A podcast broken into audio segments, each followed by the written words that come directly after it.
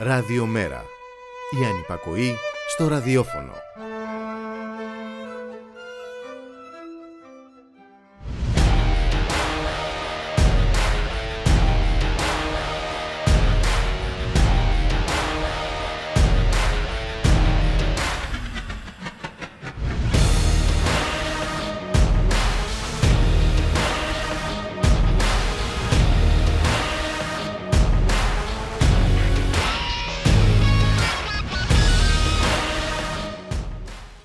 Επιστρατεύση της ποιήσης σε ένα διόλου ποιητικό περιβάλλον. Το θέμα είναι τώρα τι λες.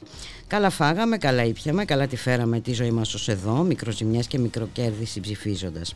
Το θέμα είναι τώρα τι λες, είχε γράψει ο Μανώλης Αναγνωστάκης. Σε, και η απάντηση σε γκριζόμαυρες κοινοβουλευτικές συνθήκες τώρα είναι κάτι περισσότερο από επιτακτική. Τώρα που ο νεοφιλελευθερισμός ζει το όνειρό του κατάρχησης των ιδεολογιών και του τέλους της ιστορίας. Τα σημάδια όρατα από καιρό και οι απαντήσεις της άλλης πλευράς αδύναμες και αποσπασματικές. Το 48% αποχή κάτι θέλει να πει. Ανατριχιαστικό ότι οι νέοι 17 έως 34 ετών ψήφισαν το φασιστικό προκάλημα του Κασιδιάρη. Το ποσοστό των δυνάμεων πέρα της δεξιάς αλλά και ο απόλυτος αριθμός ψηφοφόρων είναι τα μικρότερα που έχουν πάρει εδώ και 50 χρόνια. Η απάντηση ότι δεν μπορούμε να συνεχίσουμε στο ίδιο μοτίβο είναι προφανής και το συνεχίζουμε μαχητικά δεν αρκεί αν εννοούμε ως συνέχεια αυτό που κάναμε μέχρι χθες. Δεν υπάρχει πολυτέλεια του χρόνου και αν δεν θέλουμε να συνεχιστεί η πορεία της χώρας σε ακόμα πιο συντηρητική, εθνικιστική και νεοφιλελεύθερη κατεύθυνση.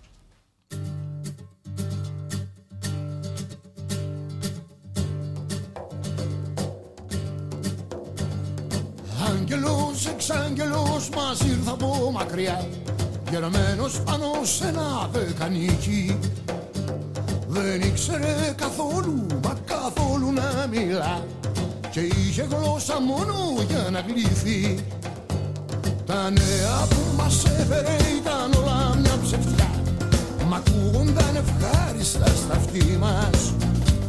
Γιατί έμοιαζε με αλήθεια η κάθε του ψευτιά. Κι ακούγοντας τον ησύχαζε η ψυχή μας.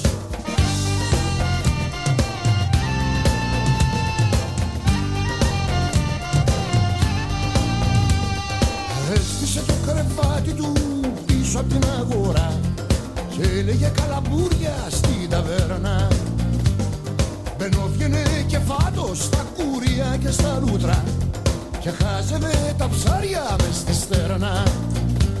Και πέρασε ο χειμώνας που η καλοκαιριά Κι ύστερα πάλι ξανάρθανε τα κρύα. Ώσπου κάποιο βραδάκι βρε τι του ήρθε ξαφνικά Κι άρχισε να φωνάζει με μανία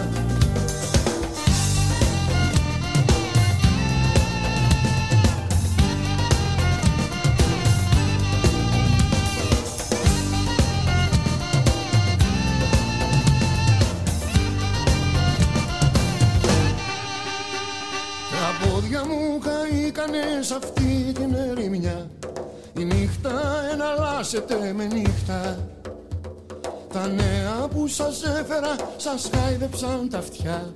Μα απέχουνε πολύ απ' την αλήθεια. Αμέσως καταλάβανε τι πήγαινε να πει. Και του είπαμε να φύγει μοδιασμένα Αφού δεν είχε νέα ευχάριστα να πει Καλύτερα να μην μας πει κανένα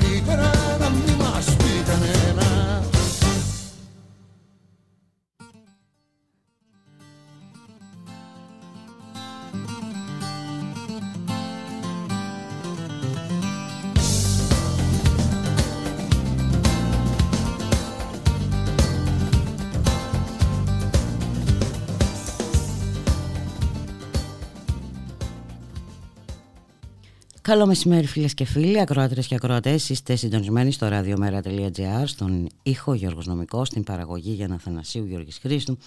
Στο μικρόφωνο η Μπουλίκα Μιχαλοπούλου. Καλώς ορίζουμε στο στούντιο, το δικό μας άνθρωπο, Μιχάλη Κρυθαρίδη. Γεια σου Μιχάλη, καλό μεσημέρι. Καλό μεσημέρι Μπουλίκα, καλό μεσημέρι και στις ακροάτρες και τους ακροατές μας.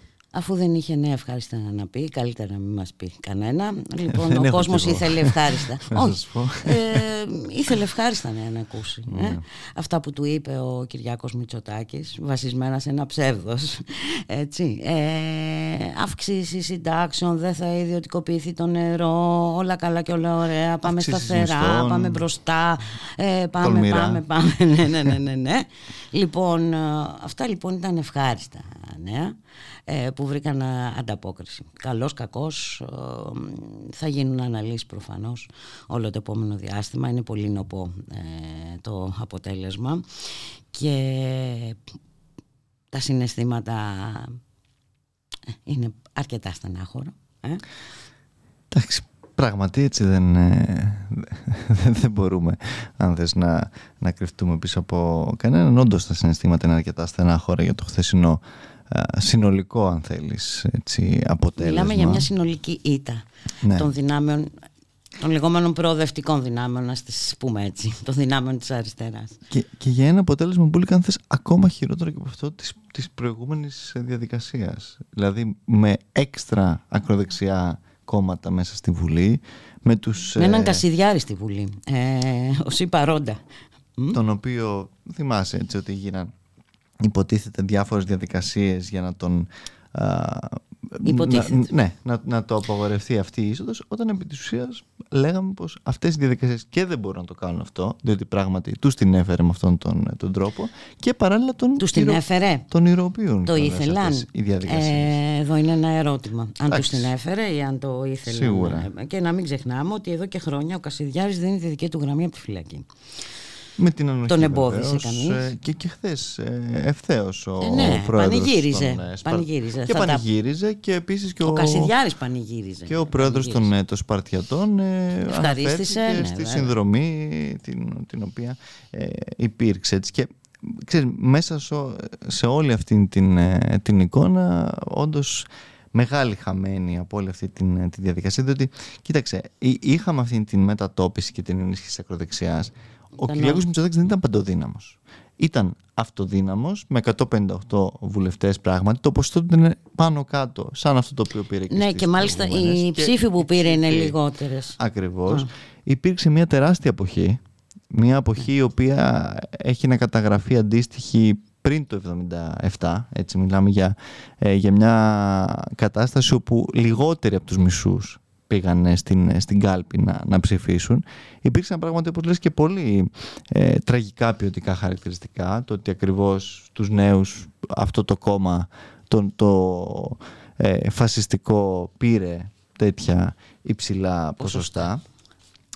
Και βέβαια παράλληλα έχουμε μια νέα κοινοβουλευτική σύνθεση όπου επί της ουσίας ε, θα υπάρχει μια αντιπολίτευση σε μια κυβέρνηση της Νέας Δημοκρατίας του κυρίου Μητσοτάκη και των κυρίων Γεωργιάδη, Πλεύρη, Βορύδη που σε μεγάλο βαθμό θα έρχεται από τα ακροδεξιά με ό,τι αυτό συνεπάγεται για μια κυβέρνηση που ήδη επιστράτευε τους, ε, τους πνιγμούς και τις επαναπροωθήσεις, επιστράτευε όλη αυτή Και να μην ξεχνάμε όλη αυτή τη ρητορική ε, που την ακούμε χρόνια ε, ε, και μέσω των μέσω μαζικής ενημέρωσης είναι συγκεκριμένη αυτή η, η ρητορική. Προς, έχει διαποτίσει τελικά την κοινωνία ναι. και νομίζω ότι και το αποτέλεσμα της 21ης ε, Μαΐου αλλά και το χθεσινό αποτέλεσμα όταν έχουν προηγηθεί γεγονότα όπως η δολοφονία στην κυριολεξία ε, στα Τέμπη αλλά και των, των ανθρώπων, των ανθρώπων στην Πύλο. Είναι πραγματικά Επιβεβαιώνουν ότι... Ε, ναι. Ναι, ότι ε, εδώ... Κάπου υπάρχει απάθεια, δεν μας ενδιαφέρει δεν... και τελικά ε, ε, θριαμβεύει, γιατί θα το ξαναπώ αυτό, θριαμβεύει ο θατσερισμός. Δεν υπάρχουν κοινωνίες, υπάρχουν άτομα. Ε, πράγματι και βέβαια θριαμβεύει και όλη αυτή η πολιτική που όχι μόνο εδώ σε αυτή την, ε, τη χώρα. Ουσιαστικά αυτή η χώρα αν θες ήταν, συνιστούσε μια εξαίρεση ας πούμε από την κανονικότητα, την yeah. Ναι. νοούμενη εν πάση περιπτώσει στην Αυτή που βλέπουμε και στην Ευρώπη και, και συνεχίζεται αυτή η πορεία. Ε. είχαμε στη Θουρυγία για πρώτη φορά ακροδεξιό από το ΑΕΒΔ περιφερειάρχη. Ναι. Περιφερειάρχη, πράγματι. Όντως συνεχίζει αυτή η, η, η, δυστοπία ακριβώς με αυτόν τον, τον τρόπο διότι συνεχίζουν και αυτές ακριβώς οι πολιτικές. Και παράλληλα συνεχίζει η, η διοχέτευση της ας πούμε ε, αντίδρασης του κόσμου σε όλη αυτή την, ε, τη λογική που επελάβνει σε συγκεκριμένα και πολύ ε, φιλικά προς το σύστημα εργαλεία, όπως είναι ακριβώς ο Τα οποία μάλιστα τολμούν να χαρακτηρίζουν και αντισυστημικά. Ναι, ναι εντάξει. Τα, τα έχουμε δει. τα, έχουμε δει αυτά. τα έχουμε δει. Ε, ε, και εδώ η, η αδυναμία των δυνάμεων της, ε, του προοδευτικού χώρου είναι από εμφανής μέχρι... δεν ξέρω πώς να το δω. Κοίταξε, αυτό μπουλικα είναι το, το μεγαλύτερο διακύβευμα της, της επόμενης ημέρας. Το ότι εδώ ακριβώς μιλάμε για μια ε, αριστερά η οποία δυστυχώς με όποιες εκφάνσεις της, ε, με όποιες διαφοροποιήσεις της, με όποιες... Ναι εντάξει σχηματικά να πούμε πέραν της δεξιάς και το, της ακροδεξιάς. Ναι. Παντελώς ιτημένη. Έτσι, ναι. ιτημένη. Και τώρα το να παίρνει ας πούμε το ΚΚΕ ένα ποσοστό, ε, να ανεβάζει τα ποσοστά του δεν νομίζω ότι συνιστά λόγω, λόγω πανηγυρισμών. Ναι, ακριβώς. Ούτε για τους ίδιους καν. Ε, και, εντάξει, και, και, και συνολικά όπως λες πράγματι είναι μια ε, εικόνα η οποία ξέρεις, ε, φτάνει στο σημείο όπου ο Κυριάκος Μητσοτάκης και η κυβέρνηση του όπως την εφάρμοσε και όπως την εφαρμόσει από την επόμενη μέρα με ήδη τα όσα ακούμε για τα Υπουργεία ε, και το ποιοι πρια, προαλήφονται για αυτά να μας ε, στην κυριολεξία να μας τρομάζει αλλά παρόλα αυτά βλέπεις ότι μιλάμε ουσιαστικά για μια κατάσταση όπου αυτός ο άνθρωπος, αυτή η παράταξη και αυτή η κυβέρνηση θα παρουσιάζεται ως ένα κέντρος, ένας κεντρό χώρος. Έτσι, που μια θα φαντάζει και καλύτερος από ναι, ναι. Ακριβώς ενός ε, αστικού δημοκρατικού συστήματος, ενός βενιζελισμού, ενός οτιδήποτε εν πάση θέλει ο ίδιος να ευαγγελιστεί, που ο οποίος θα, θα μας προστατεύει κιόλας από ε, τα ακροδεξιά εξαπτέρια. Ωραία, δεν έχει στηθεί το σκηνικό. Ε, ε, είναι πραγματικά τρομακτικό το, το σκηνικό και βεβαίως αυτό δεν έχουν και καθόλου έτσι μικρή ευθύνη και τα μέσα βεβαίως τα οποία συνέβαλαν και με την αναπαραγωγή της γνωστής ακροδεξιάς ατζέντας και της ρητορικής και βεβαίως με όλα αυτά τα οποία όλα αυτά τα χρόνια είδαμε και, και βλέπαμε και συνεχίζουμε να βλέπουμε και τα οποία δυστυχώς οδήγησαν παρά την καταδίκη αυτών ακριβώς των εγκληματιών νεοναζί να έχουμε σήμερα και πάλι την επανείσοδό τους έστω και με αυτό το προκάλημα, έστω και με αυτούς τους τρόπους στη ε, Βουλή. Ναι. Η πραγματικότητα είναι αυτή. Ναι. Ε, να μιλήσουμε λίγο και για την ήττα του Μέρα 25 Συμμαχία για τη Ρήξη. Κοίταξε, η ήττα και του Μέρα 25 Συμμαχία για τη Ρήξη σε αυτό το σκηνικό, εντάξει, προφανώς είναι κάτι το οποίο έτσι μας, ε, μας στεναχωρεί. Η, η μη είσοδος του, αν θέλεις, είναι ίσως το λιγότερο μέσα σε όλο αυτό το οποίο ναι, βλέπουμε. Προφανώς για μας δεν είναι, αλλά θέλω και να σου πω ότι... Ε, και, για το, και για την... Ε, και για τη Βουλή δεν είναι. Για τη Βουλή δεν είναι σίγουρα. ναι, για τη Βουλή δεν είναι σίγουρα. Διότι αυτή τη στιγμή μιλάμε για μια Βουλή που επί της ουσίας ε, δεν υπάρχει, τουλάχιστον όπως εμείς την εννοούμε, αριστερή αντιπολίτευση μέσα. Έτσι. Ναι.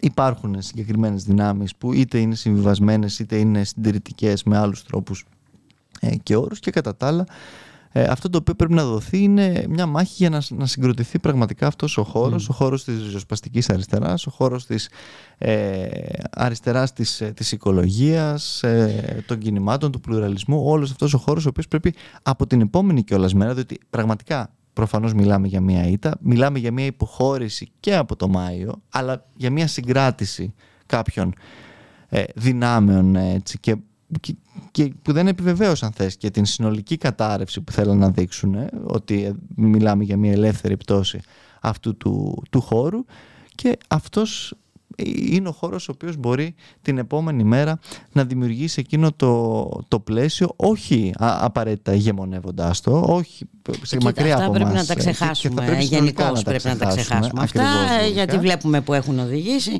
Όπως επίσης ότι διάφοροι μικρόκοσμοι δεν οδηγούν πουθενά. Ναι.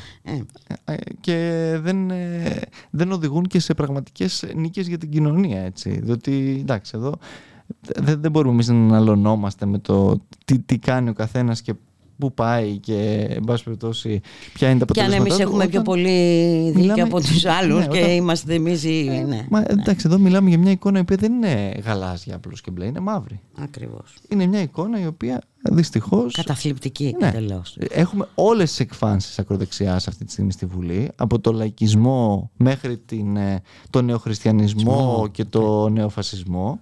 Και βέβαια ε, έχουμε και την, μια κυβέρνηση αυτοδύναμη με 158 βουλευτές η οποία έχει δείξει το χειρότερο της πρόσωπο και το χειρότερο της αυτό όλο το προηγούμενο διάστημα με, τη, με σε μεγάλο βαθμό έχοντας εγκολπώσει και ίδια ακροδεξιά ρητορική, πρακτική και πολιτική.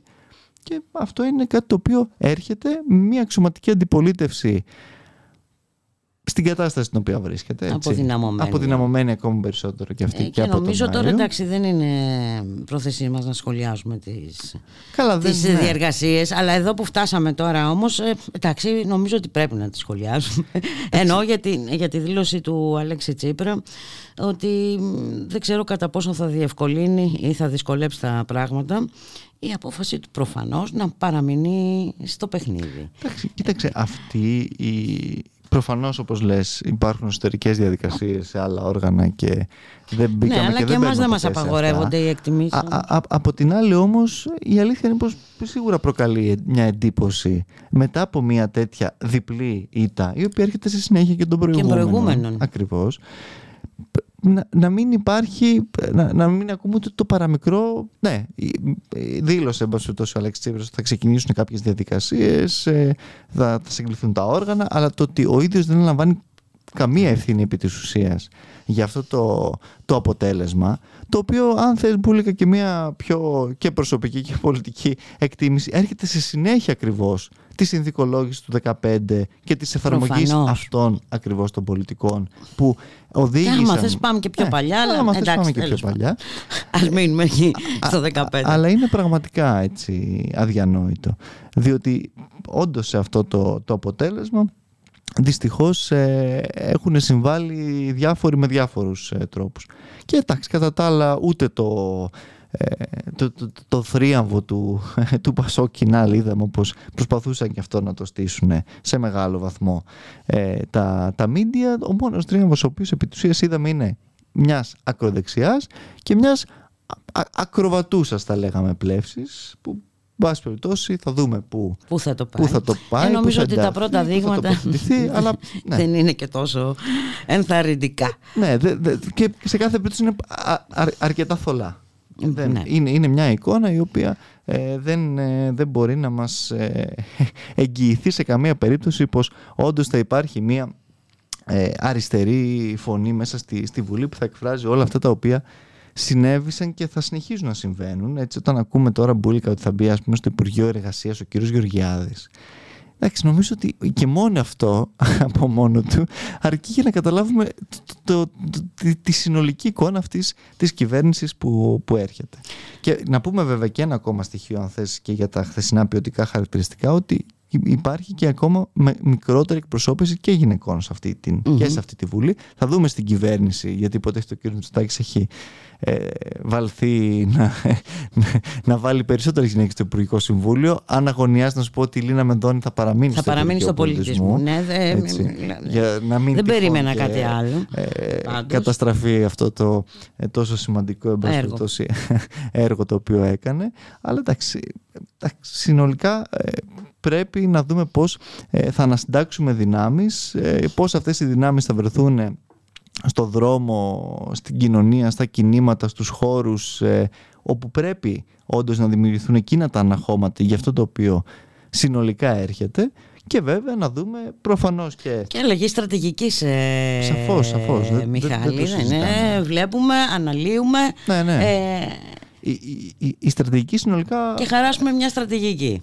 Η, η στρατηγική συνολικά της, ε, της αριστεράς αυτή τη στιγμή, βεβαίως συμπεριλαμβανομένου και του ΜΕΡΑ25 ε, συμμαχία για τη ρήξη, είναι σαφώς, σαφές ότι απέτυχε. Για διάφορους λόγους, μπορεί να μην έχουν να κάνουν απαραίτητα με, με το ίδιο το ΜΕΡΑ25 συμμαχία για τη ρήξη, με το ίδιο το όποιο άλλο Εντάξει, κόμμα. ποτέ αλλά... δεν είναι μονοσήματα και Ακριβώς, τα αλλά πράγματα. είναι κάτι το οποίο είναι δεδομένο. Έτσι, δεν, δεν μπορούμε, ξαναλέω, να κρυβόμαστε και, και μάλιστα να σου πω ότι γι' αυτό το λόγο θα υπάρξει όπως είχε προαναγγελθεί άλλωστε ανεξαρτήτως αποτελέσματος και όντως έτσι θα γίνει στις 9 ε, Ιουλίου η σύγκληση της, ε, της Κεντρικής Επιτροπής. Μέχρι τότε εξ όσων γνωρίζω θα, θα συγκληθούν και τα όργανα της, ε, της πολιτικής ε, γραμματείας. Φαντάζομαι κάτι αντίστοιχο θα γίνει και στην λαϊκή ενότητα διότι ε, υπάρχουν έτσι ξεχωριστά όργανα και, και διαδικασίες και από εκεί και έπειτα θα δούμε πώς θα πορευτούμε το επόμενο διάστημα διότι ξαναλέω και οι, οι αυτοδιοικητικές εκλογές είναι αρκετά κοντά και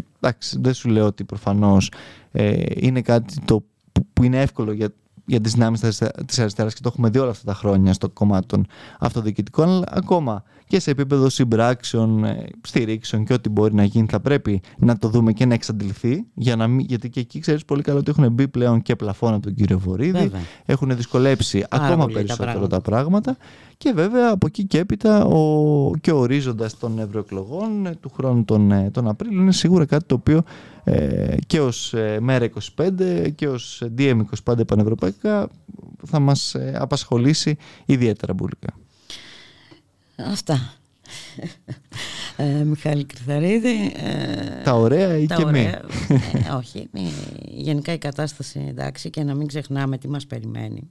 Ε, γιατί όλο το προηγούμενο διάστημα το, ε, ε, αυτά που αποσιωπήθηκαν αρχίζουν σιγά σιγά και εμφανίζονται. Παραδείγματος χάρη ε, μέχρι τώρα δεν είχε μπει ε, προεκλογικά η ερώτηση ε, ναι, εσείς έχετε κάποιους σχεδιασμούς, αναφέρομαι στη, στη Νέα Δημοκρατία, αλλά εδώ υπάρχουν ορισμένες αξιώσεις, συγκεκριμένες αξιώσεις από την Ευρωπαϊκή Ένωση κτλ. Τώρα γίνεται αυτή η ερώτηση. Θα ανοίξουν. αυτά, Μετά, τη... σιγά. μετά την απομάκρυνση από το Ταμείο. Μπράβο, μετά, ε, σαφέστατα. Οπότε μετά την απομάκρυση από το Ταμείο θα δούμε να ανοίγουν πάρα πολλά ε, θέματα, Μιχάλη Κρυθαρίδη. Και βέβαια μην ξεχνάμε ότι είναι σε εξέλιξη ε, πολλές μάχες ε, σε σχέση με το περιβάλλον.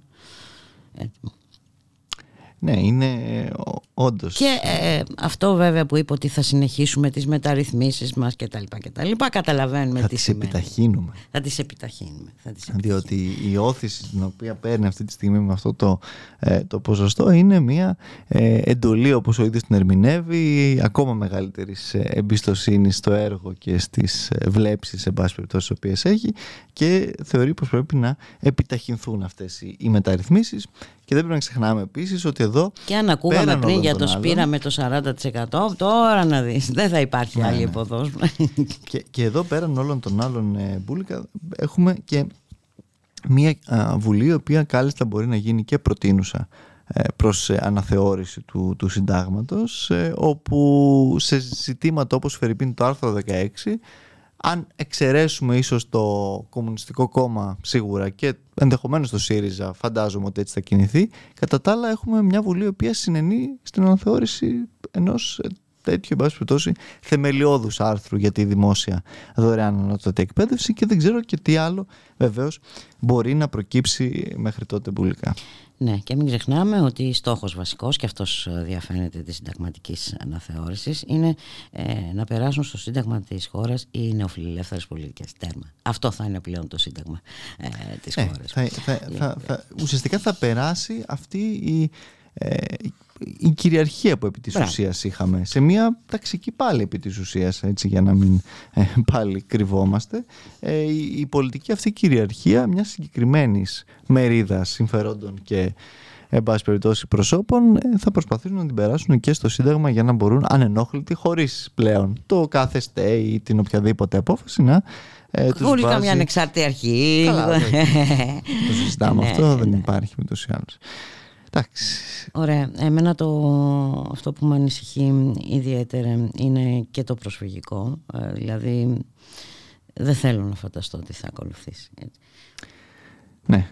είναι όντως ένα ζήτημα που με αυτή την σύνθεση την, ε, την πολιτική ε, και την κοινωνική έτσι κατ' επέκταση παρά το γεγονός ότι υπήρξε μεγάλη ε, αποχή είναι κάτι το οποίο και με δεδομένο και το πρόσφατο αυτό έγκλημα το οποίο συντελέστηκε ένα ακόμα στα Μα είναι αδιανόητο. Δηλαδή, εντάξει, δεν το χρειάζεται το μυαλό μου έτσι. Ναι. να έχουν πνιγεί σίγουρα πάνω από 500 άνθρωποι και να τηρείται μια σιγή. Ένα, ναι. Σαν να είναι ένα γεγονός που πέρασε παρατήρητο. Συζητάμε για το Τιτανικό. Που προφανώς κρίμα για τους ανθρώπους και εκεί. Αλλά... Τώρα, ε, ήταν επιλογή τους. Ε, ε, λοιπόν, ε, θέλω να πω τώρα. Μια... Ε, εντάξει, κρίμα για τους ανθρώπους γενικώς. Ναι, κρίμα για τους ανθρώπους γενικώς. Αλλά τώρα επειδή εσύ θέλεις να δώσεις 250 χιλιάρικα ας πούμε, για να ταξιδέψεις, γιατί προφανώς έχεις ξαντλήσει οτιδήποτε άλλο μπορείς να κάνεις στη ζωή σου, γιατί τα έχεις όλα ναι, και ναι. τα έχεις κάνει όλα. Ε, εντάξει, δεν θα το βάλω στην ίδια ζυγαριά. Ε, όχι, έτσι, ε, σε καμία περίπτωση. Αυτά. Απλά ξέρεις, έχει όντως ε, ε, ε, ενδιαφέρον το πώς και πάλι αυτή η μητιακή σε μεγάλο βαθμό εξουσία επιβάλλει την ατζέντα, την αλλάζει όπως θέλει, όποτε θέλει. Ναι, δεν την επιβάλλει μόνο αυτή όμως. Υπήρχαν και αυτοί που την ακολουθούσαν. Ναι, ε, ναι. Τώρα, ε, τώρα να προσπαθείς να πλησιάσεις όλα αυτά με μια... Ε, αναφέρομαι και στην γλώσσα του ΣΥΡΙΖΑ. Έτσι, ναι. Όταν λες ότι χρειάζεται ο φράχτης, όταν λες ότι εντάξει, είναι, δεν είναι όλοι ε, χρυσαυγοί, είναι παραπλανημένοι και δεν ξέρω εγώ τι. Ναι, ναι. Δηλαδή να προσπαθείς να ψαρέψεις από παντού. Ε, δηλαδή για μένα αυτό είναι ε, καταστροφικό. Ε, Κοίταξε, χωρίς να θέλω να, να σχολιάσω πάλι και τα λεγόμενα χθες του, ε, του κυρίου Τσίπρα, μίλησε για κάτι όσον αφορά την επιστροφή στις ρίζες. Ε, εντάξει, βέβαια θα πρέπει να πάει πολύ πίσω για να υπάρξει αυτή η επιστροφή, διότι αυτή η επιστροφή ο ίδιος επί της ουσίας την, τη βάφτισε ως αυταπάτη μετά την, ε, το δημοψήφισμα του 2015 ε, τότε που επί της ουσίας σε μεγάλο βαθμό οδήγησε και πάρα πολύ κόσμο είτε στην αποχή στην, απο, στην αποστασιοποίηση, ε, να ναι, πάω ναι. σπίτι μου λοιπόν εφόσον δεν υπάρχει εναλλακτική ε, εντάξει κάνω ό,τι μπορώ για την πάρτη μου ναι. ε, απλό δεν είναι και, και δυστυχώς ε, επιβεβαιώθηκε και εκεί και πάλι ο ρόλος των λεγόμενων αυτών κομμάτων της κεντροαριστεράς, σοσιαλδημοκρατίας σου θυμίζω και στη Γαλλία, σε ένα άλλο σχετικά πρόσφατο ε, τυχαίο παράδειγμα, ότι ο, ο Λαντ, ο, ο σοσιαλιστής τάχα μου δήθεν τότε ηγέτης, ήταν αυτός ο οποίος έφερε και στη συνέχεια και αυτός εγκαθίδρυσε επί της ουσίας τον Εμμανουέλ Μακρόν που ξαναβγήκε για δεύτερη φορά και εκεί σε μεγάλο βαθμό επίσης με αντιπολίτευση την ακροδεξιά. Έλα κοίτα, ε, δεν νομίζω ότι μπορεί κανείς να πει ότι δεν έβλεπε, δεν ήξερε, δεν καταλαβαίνει. Εντάξει. Ναι. Αυτό. Και τώρα να δούμε πώς θα αντιδράσει ο καθένας. Πρέπει να δούμε εμείς εδώ πώς, πώς θα συγκροτήσουμε το, το, το δικό μας ε, μέτωπο ε, και αυτό είναι κάτι το οποίο εντάξει δεν είναι εύκολο σίγουρα. Προφανώς. Αλλά σε κάθε περίπτωση με όλους αυτούς τους σχετισμούς είναι απολύτως αναγκαίο. Δεν υπάρχει άλλη επιλογή. να σε ευχαριστήσω πάρα πολύ Μιχάλη Κρυθαρίδη. Και εγώ σας ευχαριστώ. Καλή συνέχεια. Θα τα πούμε. Θα τα ξαναπούμε. Γεια.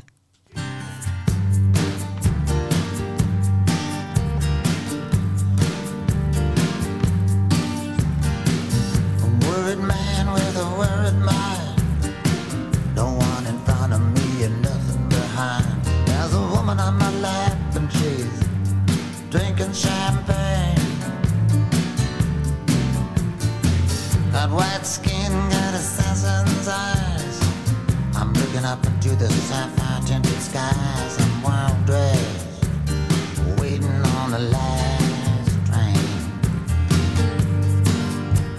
Standing on the gallows with my head in the. Any minute now, I'm expecting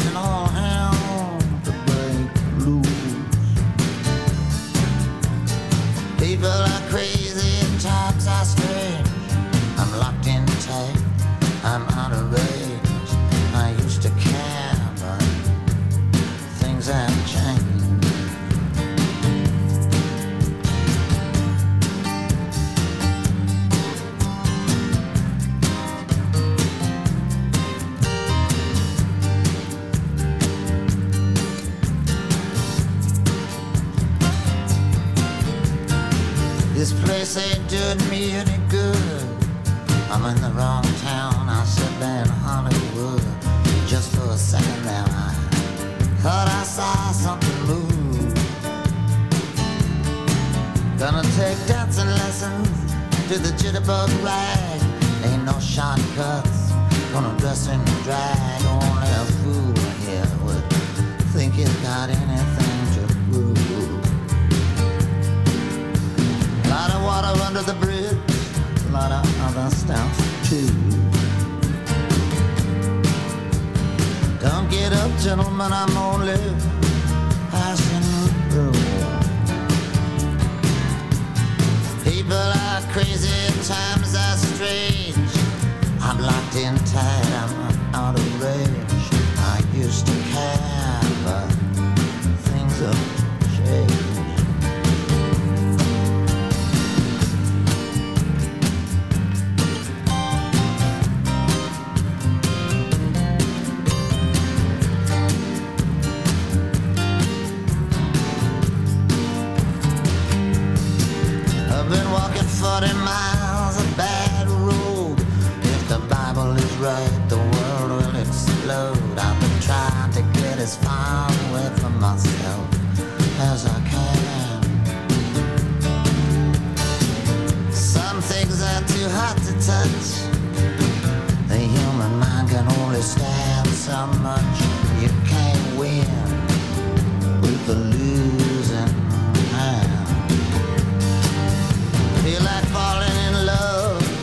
The first woman I meet.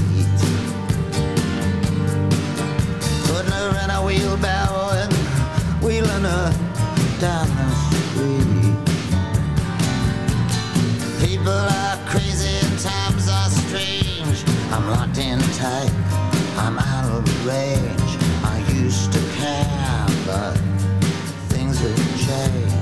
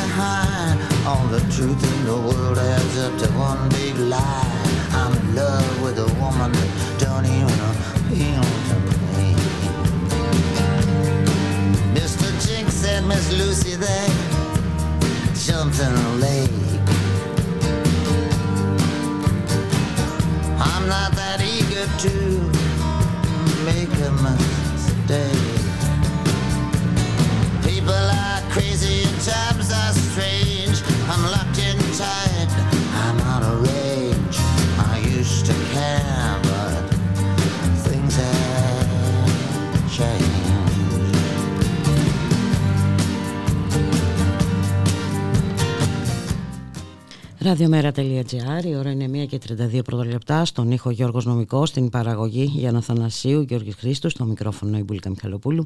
Καλώ ορίζουμε στο στούντιο την Πάολα Εραβενιώτη. Γεια σου Πάολα, καλό μεσημέρι. Καλό μεσημέρι. Ε, προφανώς είναι μια πολύ βαριά μέρα η σημερινή. Μαύρη μέρα, τι Ε, βαριά. μαύρη μέρα, μαύρη μέρα, μαύρη βουλή, ε, μαύρα μαντάτα ε, που έρχονται. Ε, έχουμε είσοδο των φασιστών στη Βουλή, για να λέμε τα πράγματα με το όνομά τους, Ένα εκατομμύριο φασίστες στην Ελλάδα. Να ζει που, ανοιχτά. ανοιχτά. Ναι. Και έναν Κασιδιάρη να πανηγυρίζει από τη φυλακή και να μας λέει θα ξανάρθει. Μάλιστα. Τι να σας πω, είμαστε, τι να πω εγώ, εγώ μο- μόνο ε, ψυχολόγοι μπορούν να, ε, π- π- π- να αναλύσουν τον ελληνικό λαό και ξέρεις τι γίνεται. Ε, όλα αυτά τα συνθήματα που λέγανε προεκλογικά και η Νίκη και οι Σπαρτιάτες και, η, και ο Βελόπουλος είναι το ότι είμαστε περήφανοι που μας κατηγορούν ότι είμαστε φοβ- ομοφοβικοί. Μάλιστα. Δηλαδή ήταν το κύριο σύνθημά τους. Δηλαδή για πρώτη φορά στη ζωή μου που έχω περάσει δύσκολες ε, καταστάσεις έχω φοβηθεί διότι παλιά ήταν απλά ένα κράξιμο. Τώρα αυτό δεν είναι κράξιμο. Τώρα έχει Θεσμοθετείται το κράξιμο. Θεσμοθετείται ο φασισμός, Ναι. ο ρατσισμός. Και λυπάμαι τα νέα παιδιά που θα μεγαλώσουν, που μεγαλώνουν μέσα σε όλη αυτή τη δυστοπία. Και μέχρι τελευταία στιγμή εχθές πεπίστευα ότι στο τέλος ο ελληνικός λαός θα κα- βάλει κάποιες ισορροπίες. Θα μπει το μέρα στη Βουλή, θα είναι έτσι, θα μπουν και κάτι άλλο. Όχι, όχι. Είναι η πιο... Είναι, δεν ξέρω, δεν ξέρω. Φοβάμαι ε, τα χειρότερα. Αλλά από την άλλη πρέπει να ανακτήσουμε την Τις ε, δυνα- ναι, ναι. αισιοδοξία μας. Ωραία. Για να μην μας- προχωρήσουμε. για να προχωρήσουμε γιατί δεν μπορεί να... Ξέρεις τι γίνεται. Όλοι αυτοί δεν επιβιώνουν στο τέλος. Κάποτε θα παρα, παρακμάσουν όπως παράκμα, παρήκμασε και η Χρυσή Αυγή και όλα αυτά. Αλλά το κακό, το δηλητήριο το έχουν ρίξει στην ελληνική κοινωνία. Μας έχουν πάει 100 χρόνια πίσω. Και ξέρεις ε, όλα αυτά τα δήθεν αναφέρομαι και, στο, και στο νόμο έτσι, της ε, κυβέρνησης της Νέας Δημοκρατίας ότι δήθεν ο- θα αφήσει τους φασίστες έξω από την ε, Βουλή και τα λοιπά. Είδαμε τελικά πώς λειτουργήσε. ε. Και όλοι λέγαμε ότι ο φασισμός δεν είναι υπόθεση ε, μια, ένας νόμου. Έτσι, άσε που υπάρχουν πολλά ανοιχτά παραθυράκια σε αυτόν τον νόμο που οποιοδήποτε στο μέλλον μπορεί να χαρακτηριστεί εθνικός εχθρός ή δεν ξέρω εγώ τι άλλο και πραγματικά ε, μου προκαλούν θλίψη οι, οι πανηγυρισμοί ε, ορισμένων κομμάτων όπως ας πούμε το οπαδών Βγήκε το Ναι, κουκουέ, βγήκε ο του Κουτσούπας να ΚΚΠ. πανηγυρίσει επειδή πήρε 1% παραπάνω και δεν βλέπει την είσοδο των αλλωνών στη Βουλή. Δηλαδή, Είναι θλιβερό. Ε, είναι θλιβερό και κυρίως είναι θλιβερό γιατί δεν μας μ, εμπνέει καμία αισιοδοξία για το μέλλον με την έννοια ότι θα υπάρξει μια γενικότερη ανασύνταξη αυτού του, χω- του, του κόσμου πέραν της δεξιάς και της ακροδεξιάς. θα φύγει και πολλοί κόσμος. Εγώ ήδη ξέρω φίλους μου, οι οποίοι μου λένε Πάολα, εγώ εδώ δεν κάθομαι. Θα φύγουν και πολλά νέα παιδιά έξω. Ναι, όποιος μπορεί Όποιος μπορεί θα φεύγει. θα φεύγει. Θα θριαμβέψει η ομοφοβία, θα θριαμβέψει ο αντισημιτισμός πάλι, θα θριαμβέψουν όλα αυτά τα Ο πράγματα. ρατσισμός, Ο ρατσισμός. μην ξεχνάμε, Μην ξέρει πριν τα- από λίγες μέρες είχαμε ένα, δηλαδή, α- α- α- αδιανόητο, να έχουν πνιγεί σίγουρα πάνω από 500 άνθρωποι και να όλα να βαίνουν Σαν να μην Ομα- συμβαίνει σε- ναι, τίποτα. είναι Και τρομακτικό. Τρομακτική έχει γίνει η ελληνική κοινωνία και εκείνο που με τρομάζει είναι το ότι και αυτή η τεράστια αποχή. Ναι. Ε, ιστορικά χαμηλό. Από το 77 νομίζω. Είχαμε να ξαναδούμε τέτοιο ποσοστό ε, μεγάλης αποχής.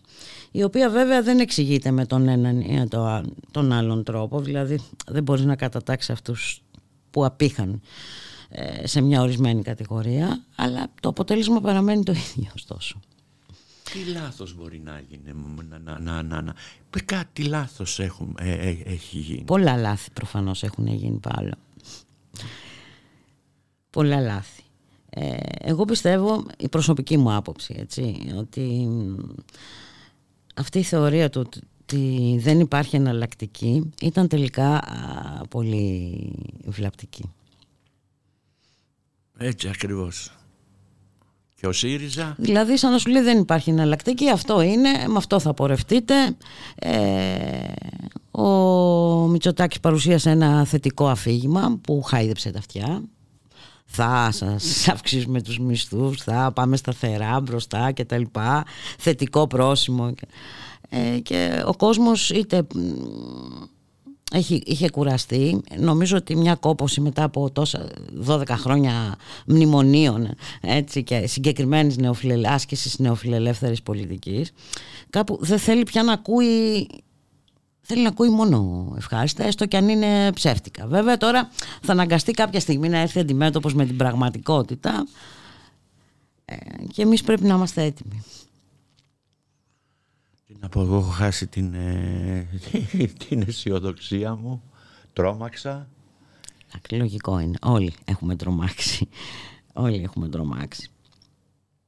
Ε, αλλά δεν μπορούμε να αφήσουμε και τους ανθρώπους αν, ανυπεράσπιστους.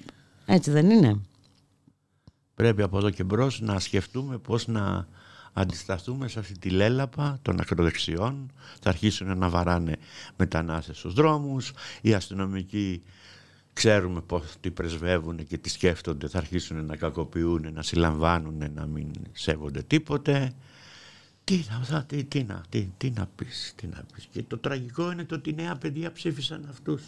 Ναι. Τραγικό είναι νέα παιδιά από το Εγάλιο, από το Περιστέρι, από τα Μέγαρα, από την Ελευσίνα να ψηφίσουν όλους, ό, όλους αυτούς.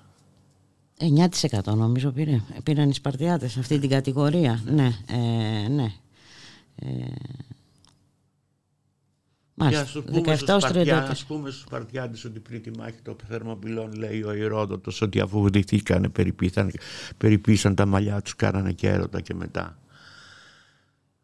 Ότι είναι αυτή η διάσημη ήττα. Α το πούμε και αυτό.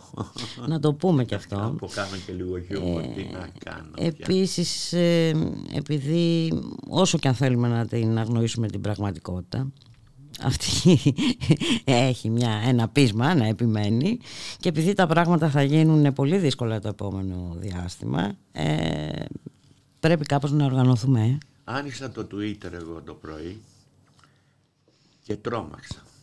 Μου είχαν βάλει κάτω από ένα post φωτογραφίες του Auschwitz. Εκεί ο ε, Σοβαρά. Ναι, ναι, ναι. Μου είχαν βάλει σαπούνι. Μου είχαν βάλει.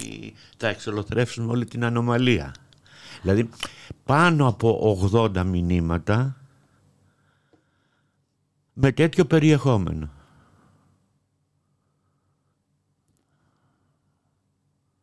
Φοβερό. Είδες, κατάπια τη γλώσσα μου.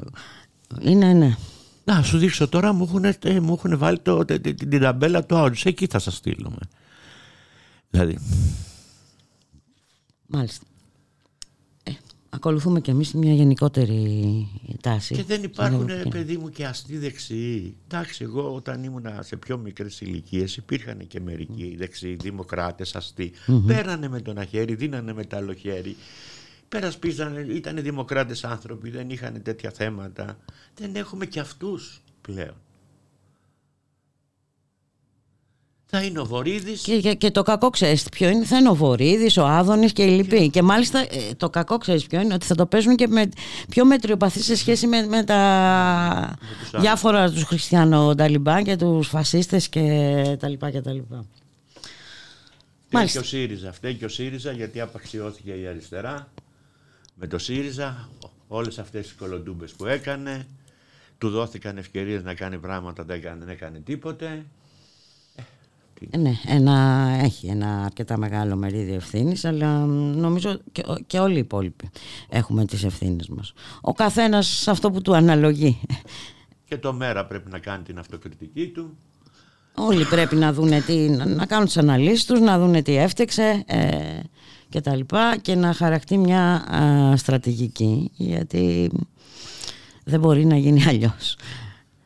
Να Αν δεν θέλουμε να μας καταπιεί όλο αυτό. Να ξεπεράσουμε αυτό το σοκ που πήραμε και να δούμε από εδώ και πέρα πώς μπορούμε να πορευτούμε. Να πορευτούμε και να αντισταθούμε σε όλη αυτή την κατάσταση που έρχεται στην Ελευθερία, σε αυτή τη χώρα. Ναι, γιατί πολύ απλά δεν μπορούμε να αφήσουμε όλους τους αδύναμους μόνους τους. Έτσι. Αυτό. Να σε ευχαριστήσω πάρα πολύ, Πάολα. ευχαριστώ. Εύχομαι καλή δύναμη. Μην μασάς από τα μηνύματα στο Twitter. Δεν Το ξέρω ότι δεν μασάς. Είπαμε, θα ανασυγκροτηθούμε. Σε ευχαριστώ πάρα πολύ για την παρουσία σου. Να είσαι καλά.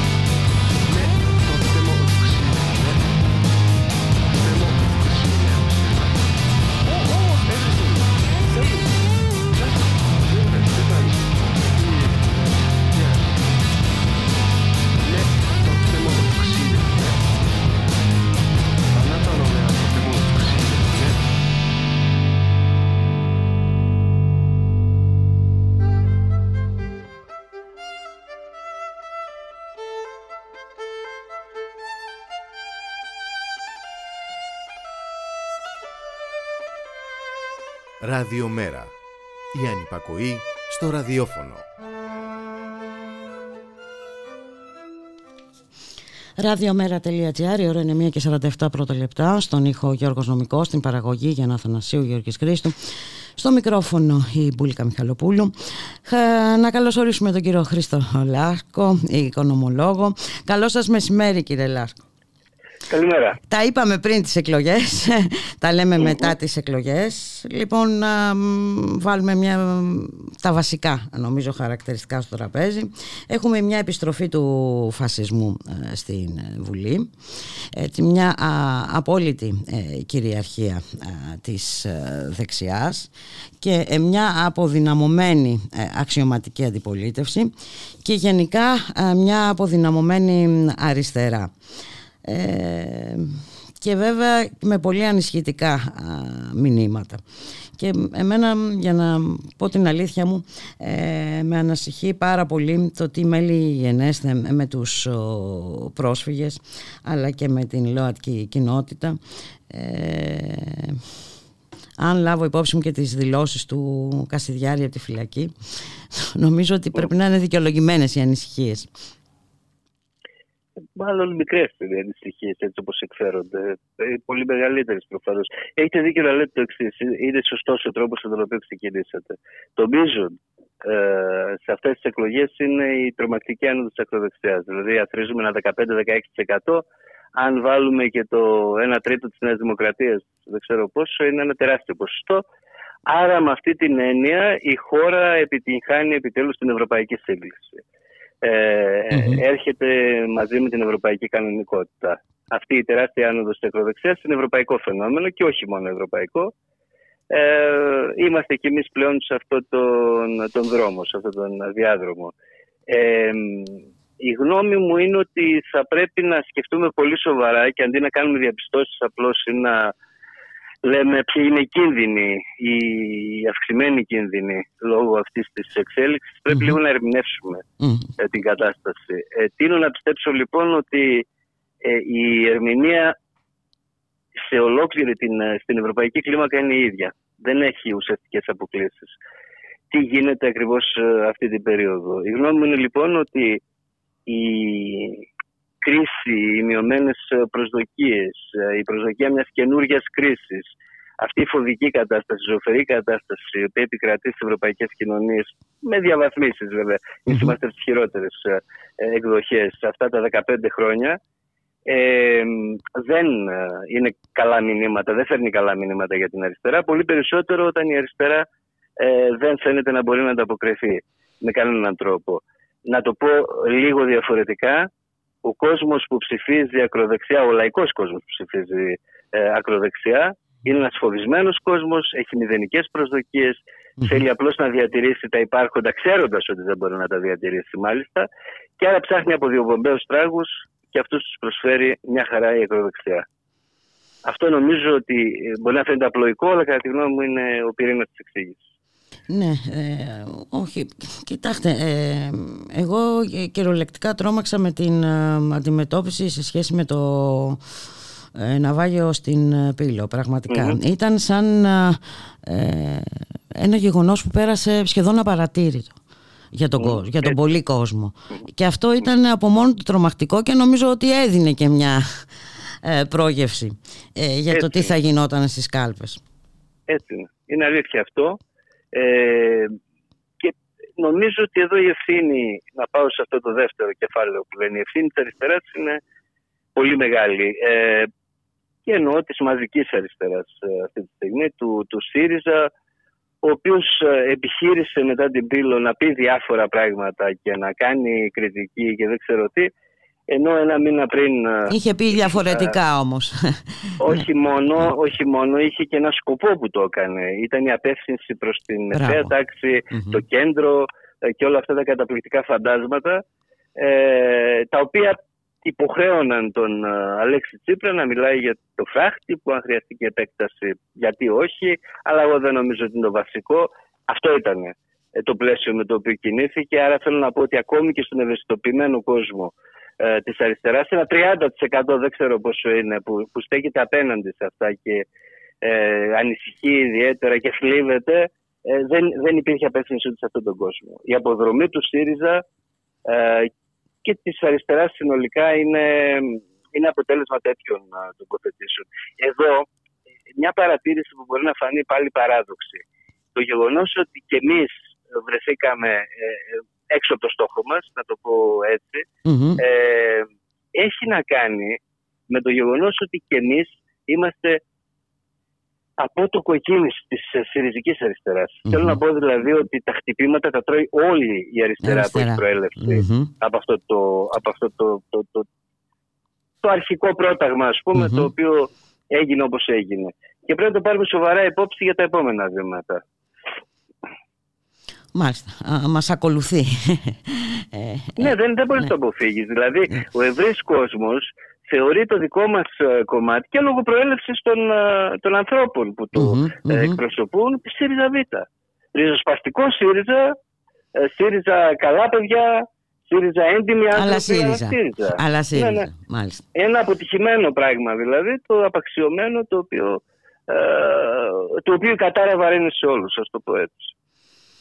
Και τι θα λέγατε ότι είναι αναγκαίο για την συνέχεια κύριε Λάσκο; Ε, ναι, ε, ε, να δούμε λίγο ακόμη αυτό που πήγε στραβά. Κατά τη γνώμη μου, ε, η εκλογική μας ήττα ε, καθορίστηκε από την πρώτη ε, Μμμ. περίοδο. Διότι Μμμ. τη δεύτερη περίοδο ούτως ή άλλως η δημοσιότητά μας ήταν, ε, να μην πω κάτω από το μηδέν, ε, αλλά πολύ κάτω από το μηδέν. Άρα δεν είχαμε τη δυνατότητα να αναστρέψουμε πράγματα που είχαμε κάνει ε, λάθος στην πρώτη. Η δική μου γνώμη λοιπόν είναι ότι ε, η εικόνα που βγάλαμε την πρώτη περίοδο, και εδώ- αυτό δεν είναι ψόγος για κανέναν, έτσι, ούτως ή άλλως δηλαδή ε, πειραματιζόμαστε, να σου το πω έτσι, ο Μμμ. καθένας με τον τρόπο του. Γιατί ήταν και μια, ε, ένα εκλογικό σχήμα που φτιάχτηκε πολύ αργά, ένα σωρό προβλήματα ε, υπήρχαν. Η γνώμη μου όμως είναι ότι ε, η εικόνα που δόθηκε είναι η εικόνα ενός ριζοσπαστικού κυβερνητισμού. Έχουμε πρόγραμμα, να τι θα κάνουμε στις τράπεζες. Ενώ φανερό ήταν ότι ο κόσμος στον οποίο απευθυνόμασταν ήταν κόσμος που ήθελε μια δυνατή αντιπολίτευση και όχι μια κυβέρνηση η οποία μάλιστα δεν μπορούσε να έλθει Μμμ. από σένα. Μμμ. Αυτό ήταν σφάλμα πολύ μεγάλο κατά τη γνώμη μου ε, και η Δήμητρα και όλη αυτή η ιστορία ήταν μία πτυχή αυτού του πράγματος που ήταν ευρύτερο. Το δεύτερο, αδίκως από την εμπειρία που εγώ έχω αυτούς τους μήνες, ήταν ότι το σχήμα ε, φάνταζε ως αρχηγικό ε, πολιτικό μόρφωμα, το οποίο για τον κόσμο που μας ενδιέφερε επίσης ήταν κάτι... Ε, Αποθητικό. καθό- Ναι, ναι, ναι, αποθητικό. Ε, λέω ξανά αδίκως. Δηλαδή και η Μμμ. προσπάθεια που έγινε και ο τρόπος που κινηθήκαμε, κυρίως στη βάση, στις μεγάλες εκδηλώσεις κτλ. όπου ήμασταν ενσώματη επαφή, ας το πω έτσι, τηλεοράση και ραδιόφωνα, ε, δεν ε, αδικούν ε, αυτό που συνέβη. Παρ' όλα αυτά, αδικούν δεν αδικούν, νομίζω ότι είναι ε, ένα τμήμα αυτής της εξήγησης. Γιατί ξέρετε, εμείς είμαστε στο μισό της εκατό, έτσι. Δηλαδή είναι ε, στατιστικού λάθος. Θα μπορούσαμε Μμμ. να είχαμε μπει και να ήμασταν 3%. Μμμ. Θα άλλαζε η συνολική τοποθέτησή μας. Αν είμαστε σοβαροί, δεν θα έπρεπε να άλλαζε. Βεβαίως, η μη παρουσία στη Βουλή είναι πολύ μεγάλο πλήγμα για την αριστερά. Ναι, και είναι το ένα πιστεύω. χτύπημα. Είναι πολύ μεγάλο, πολύ μεγάλο χτύπημα, αλλά για τη μεγάλη εικόνα δεν διαφοροποιεί τα πράγματα. Πρέπει να είμαστε ε, έντιμοι απέναντι σε αυτό και άρα να σκεφτούμε με αυτή τη μεγάλη εικόνα. Και τη δική μας θέση σε αυτή τη μεγάλη εικόνα. Ε, πρέπει να σκεφτούμε. Αυτή είναι η γνώμη Ναι, και όχι μόνο εμείς. Ναι, πρέπει να τη σκεφτούμε. βέβαια. Αλλά Όχι ξέρετε, ε, δεν ξέρω εγώ πώς το βλέπω, ότι ε, τα περιθώρια ε, στενεύουν. Δηλαδή, ε, πρέπει ε, να μιλήσουμε ειλικρινά ε, και αυτό τώρα ε, συνεχίζουμε μαχητικά σαν ε, απλή φράση. Ε, προσωπικά ε, ε, εμένα δεν μου λέει κάτι συγκεκριμένο. Ε, πώς θα συνεχίσουμε; Με τον ίδιο τρόπο; Θα αλλάξουμε τον τρόπο; Ε, εδώ νομίζω ότι μ, ε, χρειάζονται ε, πολύ τολμηρές τοποθετήσεις από όλους ε, όσοι ε, Ναι. θέλουν να, λέ, να λένε ότι βρίσκονται στην αποδόπλευρα. Ε; Ναι, ναι. Είναι, είναι απολύτως σαφές. Ε, θα δώσω ένα στοιχείο βέβαια το οποίο είναι στοιχείο αναπτερωτικό. Μπορεί να μας τύχησε, αλλά παρόλα αυτά για το μέλλον μπορεί να σημάνει κάτι καλό, ας πούμε. Ε, κάτι δημιουργικό.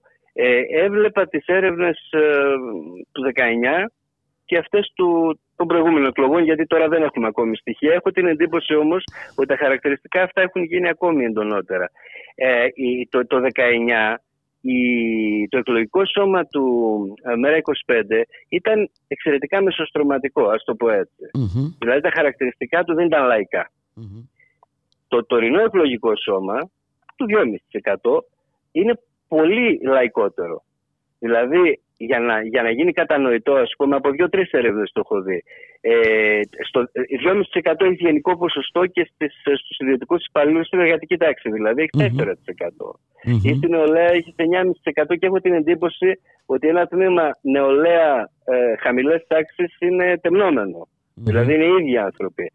Αυτό ε, είναι ένα χαρακτηριστικό που για ένα αριστερό κόμμα, για ένα αριστερό σχήμα είναι ευτύχημα Μμμ. ε, και θα πρέπει να πατήσεις πάνω σε αυτό. Μμμ. Έτσι ώστε να χτίσεις με βάση αυτό το εκλογικό ε, σώμα το οποίο το θέλεις κιόλας. Είναι ένα επιθυμητό εκλογικό σώμα.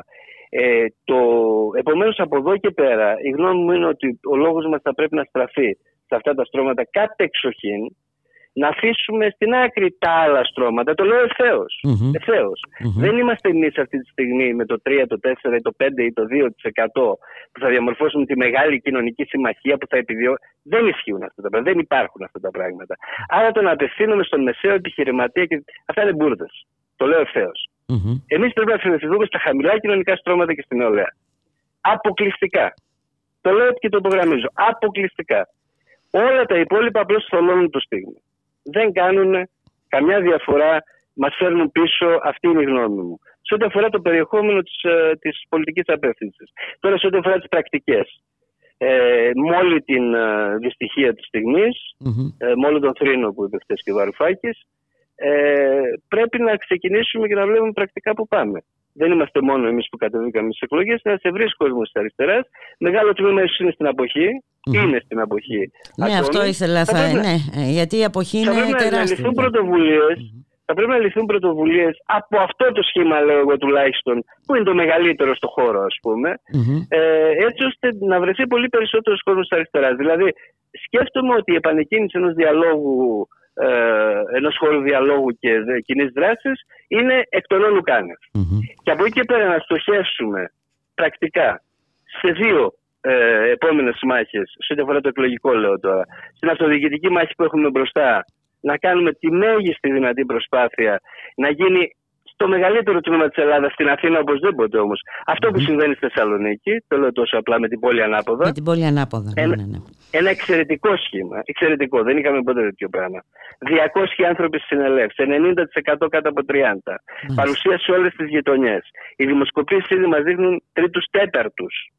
Δεν μιλάμε τώρα, ο ΣΥΡΙΖΑ είναι στο, στο πάτο, ας πούμε. Ε, τέτοια πράγματα πρέπει να επιδιώξουμε.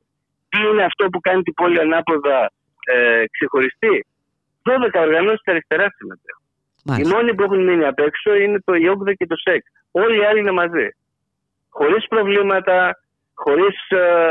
Διάθεση γεμονισμών. Ε, εντάξει, γιατί έχουμε και Ε, τέτοια. εντελώς γιατί- η γιατί- αριστερά είχε γιατί- πάντα τέτοιου είδους προβλήματα. Ναι, γιατί η Ναι. εξοικείωση των ανθρώπων σε πρακτικές που λένε πάμε όλοι μαζί τώρα να υπερασπιστούμε τον υπηαγωγείο εκεί ή Μμμ. να κάνουμε το εξή με τους αστέγου, ε, σε φέρνει κοντά.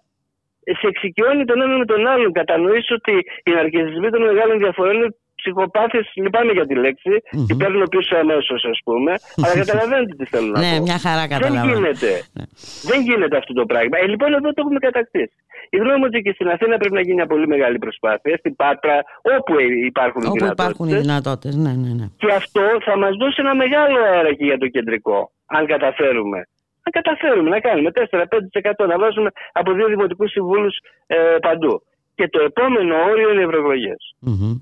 Αυτό ε, είναι πολύ σημαντικό. Δεν μπορούμε τώρα να πούμε τελειώσαμε παιδιά με τα εκλογικά, δεν ασχολούμαστε, άντε το κίνημα. Δεν γίνονται αυτά. Το κεντρικό πολιτικό πεδίο είναι καθοριστικό. Ε, ειδικά σε τέτοιες περιόδους. Θα πάμε στις ευρωεκλογές να κερδίσουμε αυτό που δεν κερδίσαμε ε, σε αυτές. Αυτή είναι η δική μου γνώμη. Δεν είναι ε, υπεραισιόδοξη, δεν είναι ε, ενθουσιασμός, δεν ξέρω τι. Δεν, δεν υπάρχουν αυτά τα πράγματα φανερά. Αλλά είναι κάποιοι Είναι πρακτικοί μια, στόχοι μια οι οποίοι στρατηγική ε, που πρέπει να Ακριβώς. χαράξεις. Μπορεί να σε- μπορεί να σε βγάλει σε κάτι που είναι εύλογο, που είναι λογικό, που βγάζει νόημα. Όλα τα υπόλοιπα τώρα, ας πούμε, εγώ θεωρώ ότι η, η- ο απολογισμός του αποτελέσματος θα πρέπει να γίνει για να γίνει. Δηλαδή το λέω αυτό κανονικά.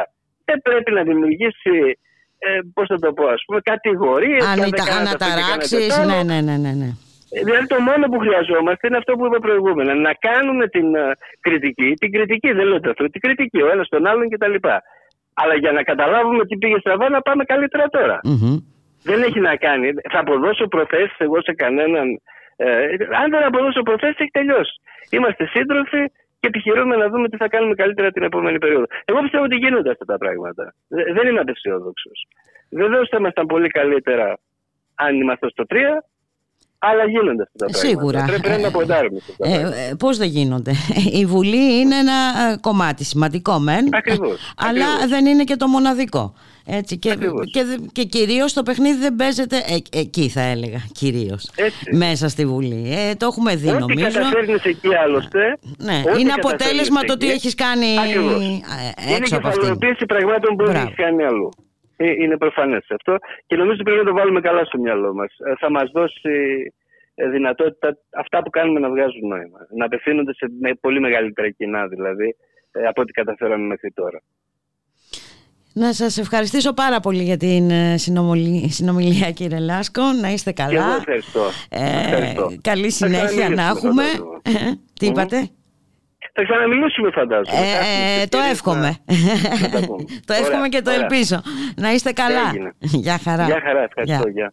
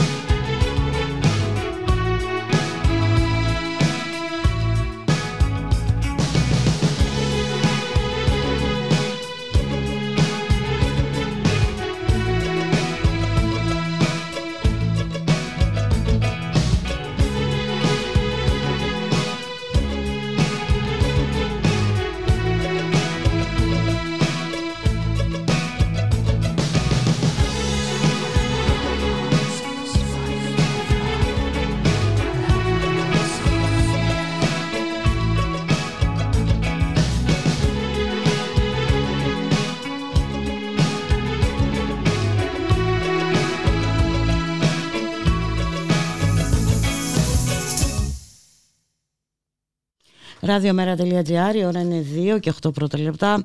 Στον ήχο Γιώργος Νομικός, στην παραγωγή Γιάννα Θανασίου, Γιώργης Χρήστου, στο μικρόφωνο η Μπουλίκα Μιχαλοπούλου και έχω τη χαρά να υποδέχομαι εδώ στο στούντιο το Σεραφείμ Σεφεριάδη, ε, πολιτικό επιστήμονο, καθηγητή και βέβαια ε, ακούτε και τις πολύ ενδιαφέρουσες φαντάζομαι εκπομπές που έχει κάνει και εδώ στο Ράδιο Μέρα. Καλό Καλησπέρα, μεσημέρι. καλησπέρα. Καλό μεσημέρι. Να μιλάμε στον ελληνικό. Να μιλάμε στον ελληνικό Να μπορεί. μην βάζουμε και πρόσθετα ζήτημα, Ε, βέβαια. προβλήματα στη συνομιλία. Εννοείται. Να ξεκινήσουμε από τα βασικά ε, που νομίζω από τα βασικότερα είναι ότι έχουμε επιστροφή του φασισμού στο κοινοβούλιο. Μμμ, Είναι ένα θέμα πάρα πολύ σοβαρό. Αυτό μ, πρέπει να μας απασχολήσει όλους.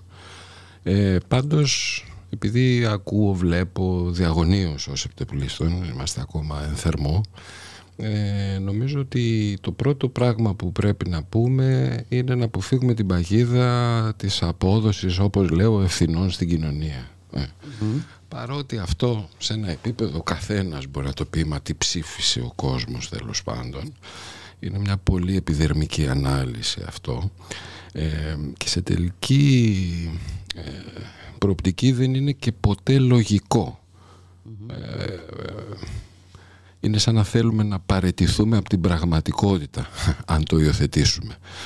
Και να μιλήσω και λίγο σαν πανεπιστημιακός όταν απευθύνεσαι σε ένα κοινό φοιτητών και φοιτητριών και καταλάβεις ότι το μήνυμά σου δεν έχει γίνει αντιληπτό κάτι που θέλεις να εξηγήσεις, ο κόσμος δεν το κατάλαβε τότε δεν μπορεί ποτέ ακόμα και αν ισχύει ότι κάποιοι δεν άκουγαν ή είχαν το μυαλό τους αλλού να αποδώσεις εκεί τις ευθύνες ακόμα και για το κομμάτι εκείνο του κοινού σου που δεν σε προσέχει ή δεν σε καταλαβαίνει είσαι υπεύθυνο εσύ. Εσύ πρέπει να, Να τους δώσεις να δεις καταλάβουν. ε, Τον τι τρόπο, δεν, να τι βρεις δεν τον πήγε, τρόπο τι που δεν θα πήγε καλά. απευθυνθείς. Συνεπώς αυτό είναι μια αρχή, πώς να σου το πω, επιστημολογική. Ε, και όπως ε, λέμε ότι μπορούμε να παραιτηθούμε από ένα αξίωμα, δεν μπορούμε να παραιτηθούμε από τη χώρα, από την πραγματικότητα, από τον κόσμο. Έτσι. Συνεπώς, εδώ πρέπει να μιλήσουμε λίγο καθαρά για να το ερμηνεύσουμε αυτό και πρέπει, δεν είναι ευχάριστο, ειδικά σήμερα, πρέπει να μιλήσουμε για τις ευθύνες της αριστεράς, να καταλάβουμε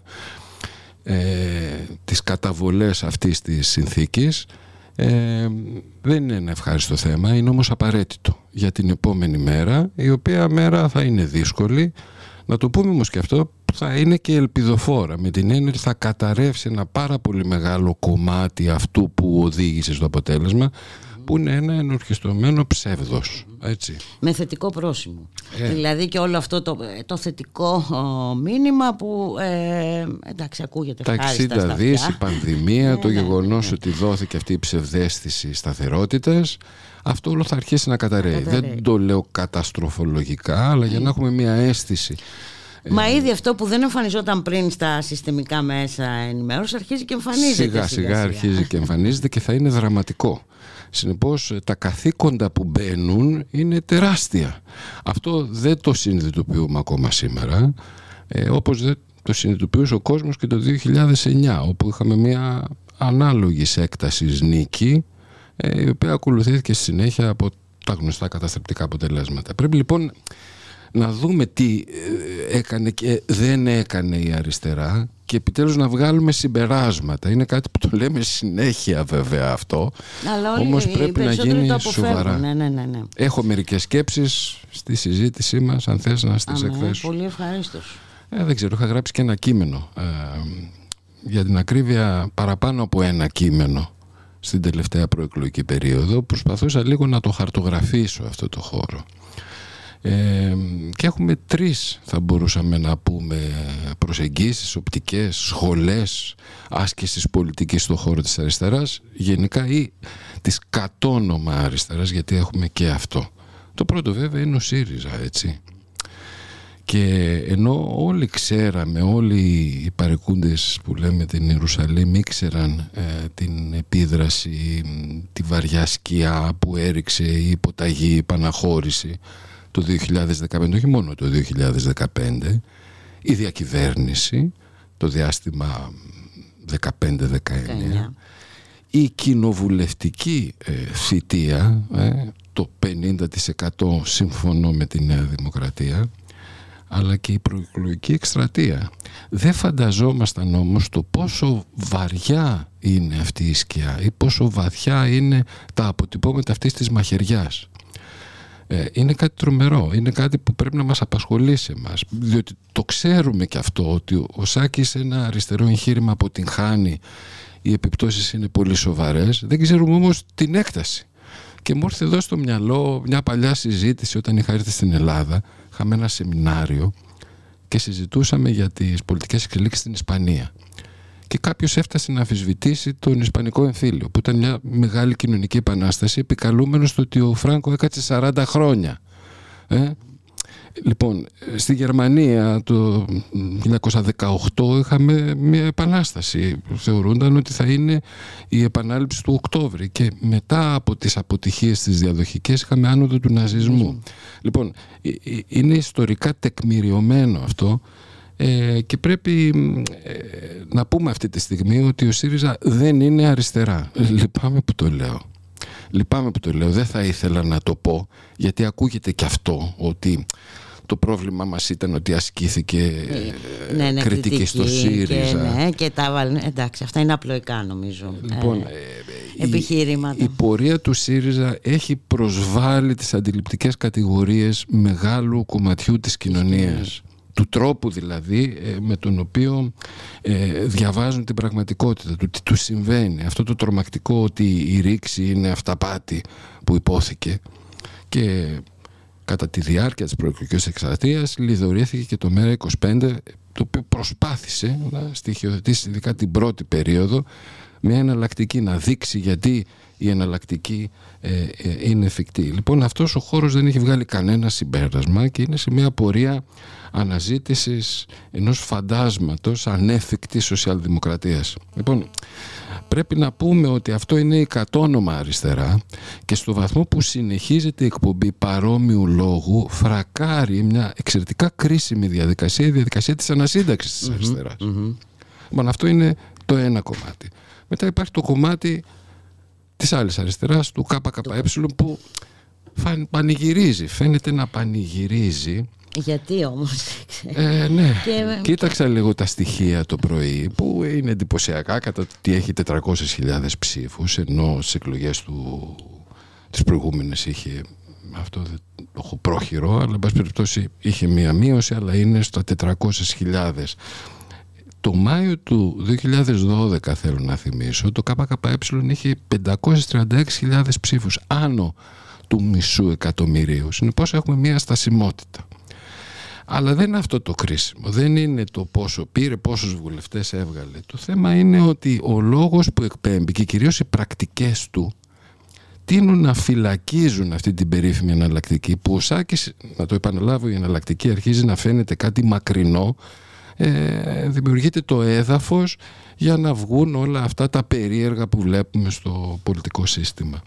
Λοιπόν, ε, το Και φυλακίζει ε, υπό ποια αποτέλεσε και έννοια; πολλές φορές τροχοπέδι ε, το ΚΚΕ Ε, σε ακριβώς. διαδικασίες. Λα- Για να το Ακριβώς. πούμε και αυτό. Παραδείγματος χάρη, έχουμε συζητήσει αρκετές φορές, είμαι βέβαιος και εσύ, το κάνουμε και εμείς στο κινηματολόγιο, τον τρόπο με τον οποίο ε, η- ε, το έγκλημα των τεμπών ε, κατέληξε να γίνει ένας μη παράγοντας στην προεκλογική διαδικασία. Ε, οι ευθύνες του ΚΚΕ είναι τεράστιες. Ε, διότι το ΚΚΕ δεν έβανε κανένα αίτημα κλιμάκωσης συντονισμού. Έφτασε μάλιστα στο σημείο να πει ότι δεν έχει και τόσο πολύ μεγάλη σημασία αν θα γίνουν αγώνες για να επανακρατικοποιηθεί ο ΣΕ στο βαθμό που τίποτα αν δεν ε, έρθει ο σοσιαλισμός δεν είναι εύλογο να διεκδικεί κανείς. Λοιπόν, πώς θα έρθει ο σοσιαλισμός; Από μόνος του, Α, ε, ακριβώς. δεν ξέρω. Ακριβώς. Έγραψα και ένα κείμενο ε, πρόσφατα ε, στο Jacobin που είναι ένα πάρα πολύ ελπιδοφόρο ε, ναι, ναι. εγχείρημα, μια ιστοσελίδα. Ε, μου ήρθε στο μυαλό αυτό το ποίημα του Μαγιακόφσκι «Ξελασπώστε το μέλλον». μέλλον. «Ξελασπώστε το μέλλον» θα πει ε, το μέλλον δεν θα έρθει από μονάχο του, έτσι είναι το Ναι, σκέτο. τα σκέτα. λοιπόν, η εκπομπή αυτού του λόγου, αν η εκπομπή λόγου του ΣΥΡΙΖΑ και οι πρακτικές του ε, προσπαθούν να μας πείσουν ότι δεν υπάρχει εναλλακτική, εδώ η εναλλακτική γίνεται ένα πράγμα σαν ε, μεταφυσικό, Ναι, ακριβώς. κάτι το οποίο δεν μπορούμε να πιάσουμε ποτέ. Λοιπόν, ε, τι είναι λοιπόν αυτή η αύξηση, είναι μια, ε, κάτι το οποίο είναι πιο στενάχωρο από ότι ευχάριστο. Εν τούτης το κρατάμε, αλλά εγώ θέλω να ρωτήσω αν αύριο ξεσπάσει ένα κίνημα, τι θα κάνει το ΚΚΕ για να το κλιμακώσει; Θα το κλιμακώσει, θα το συντονίσει ή θα το παγιδέψει και πάλι θα το ρίξει, θα το ποδηγετήσει; Και τέλος υπάρχουν οι ευθύνες της υπόλοιπης αριστεράς, που είναι η ελπιδοφόρα αριστερά. Δεν ξέρω αν θες να μιλήσουμε και γι' αυτό. Φυσικά. Για όλα θα μιλήσουμε. Ε, είναι το απολύτως κρίσιμο, ε, διότι εδώ ε, είναι ο χώρος στον οποίο πρέπει όλοι οι αριστεροί, όλοι οι άνθρωποι που ενεργοποιούνται στην κοινωνία, οι νεολαία, οι εργαζόμενοι, τα λαϊκά στρώματα, ε, να παλέψουμε για να επέλθει αυτή η ανασύνθεση, η ανασυγκρότηση της αριστεράς. Έχουμε όμως και εδώ αρκετές ευθύνες.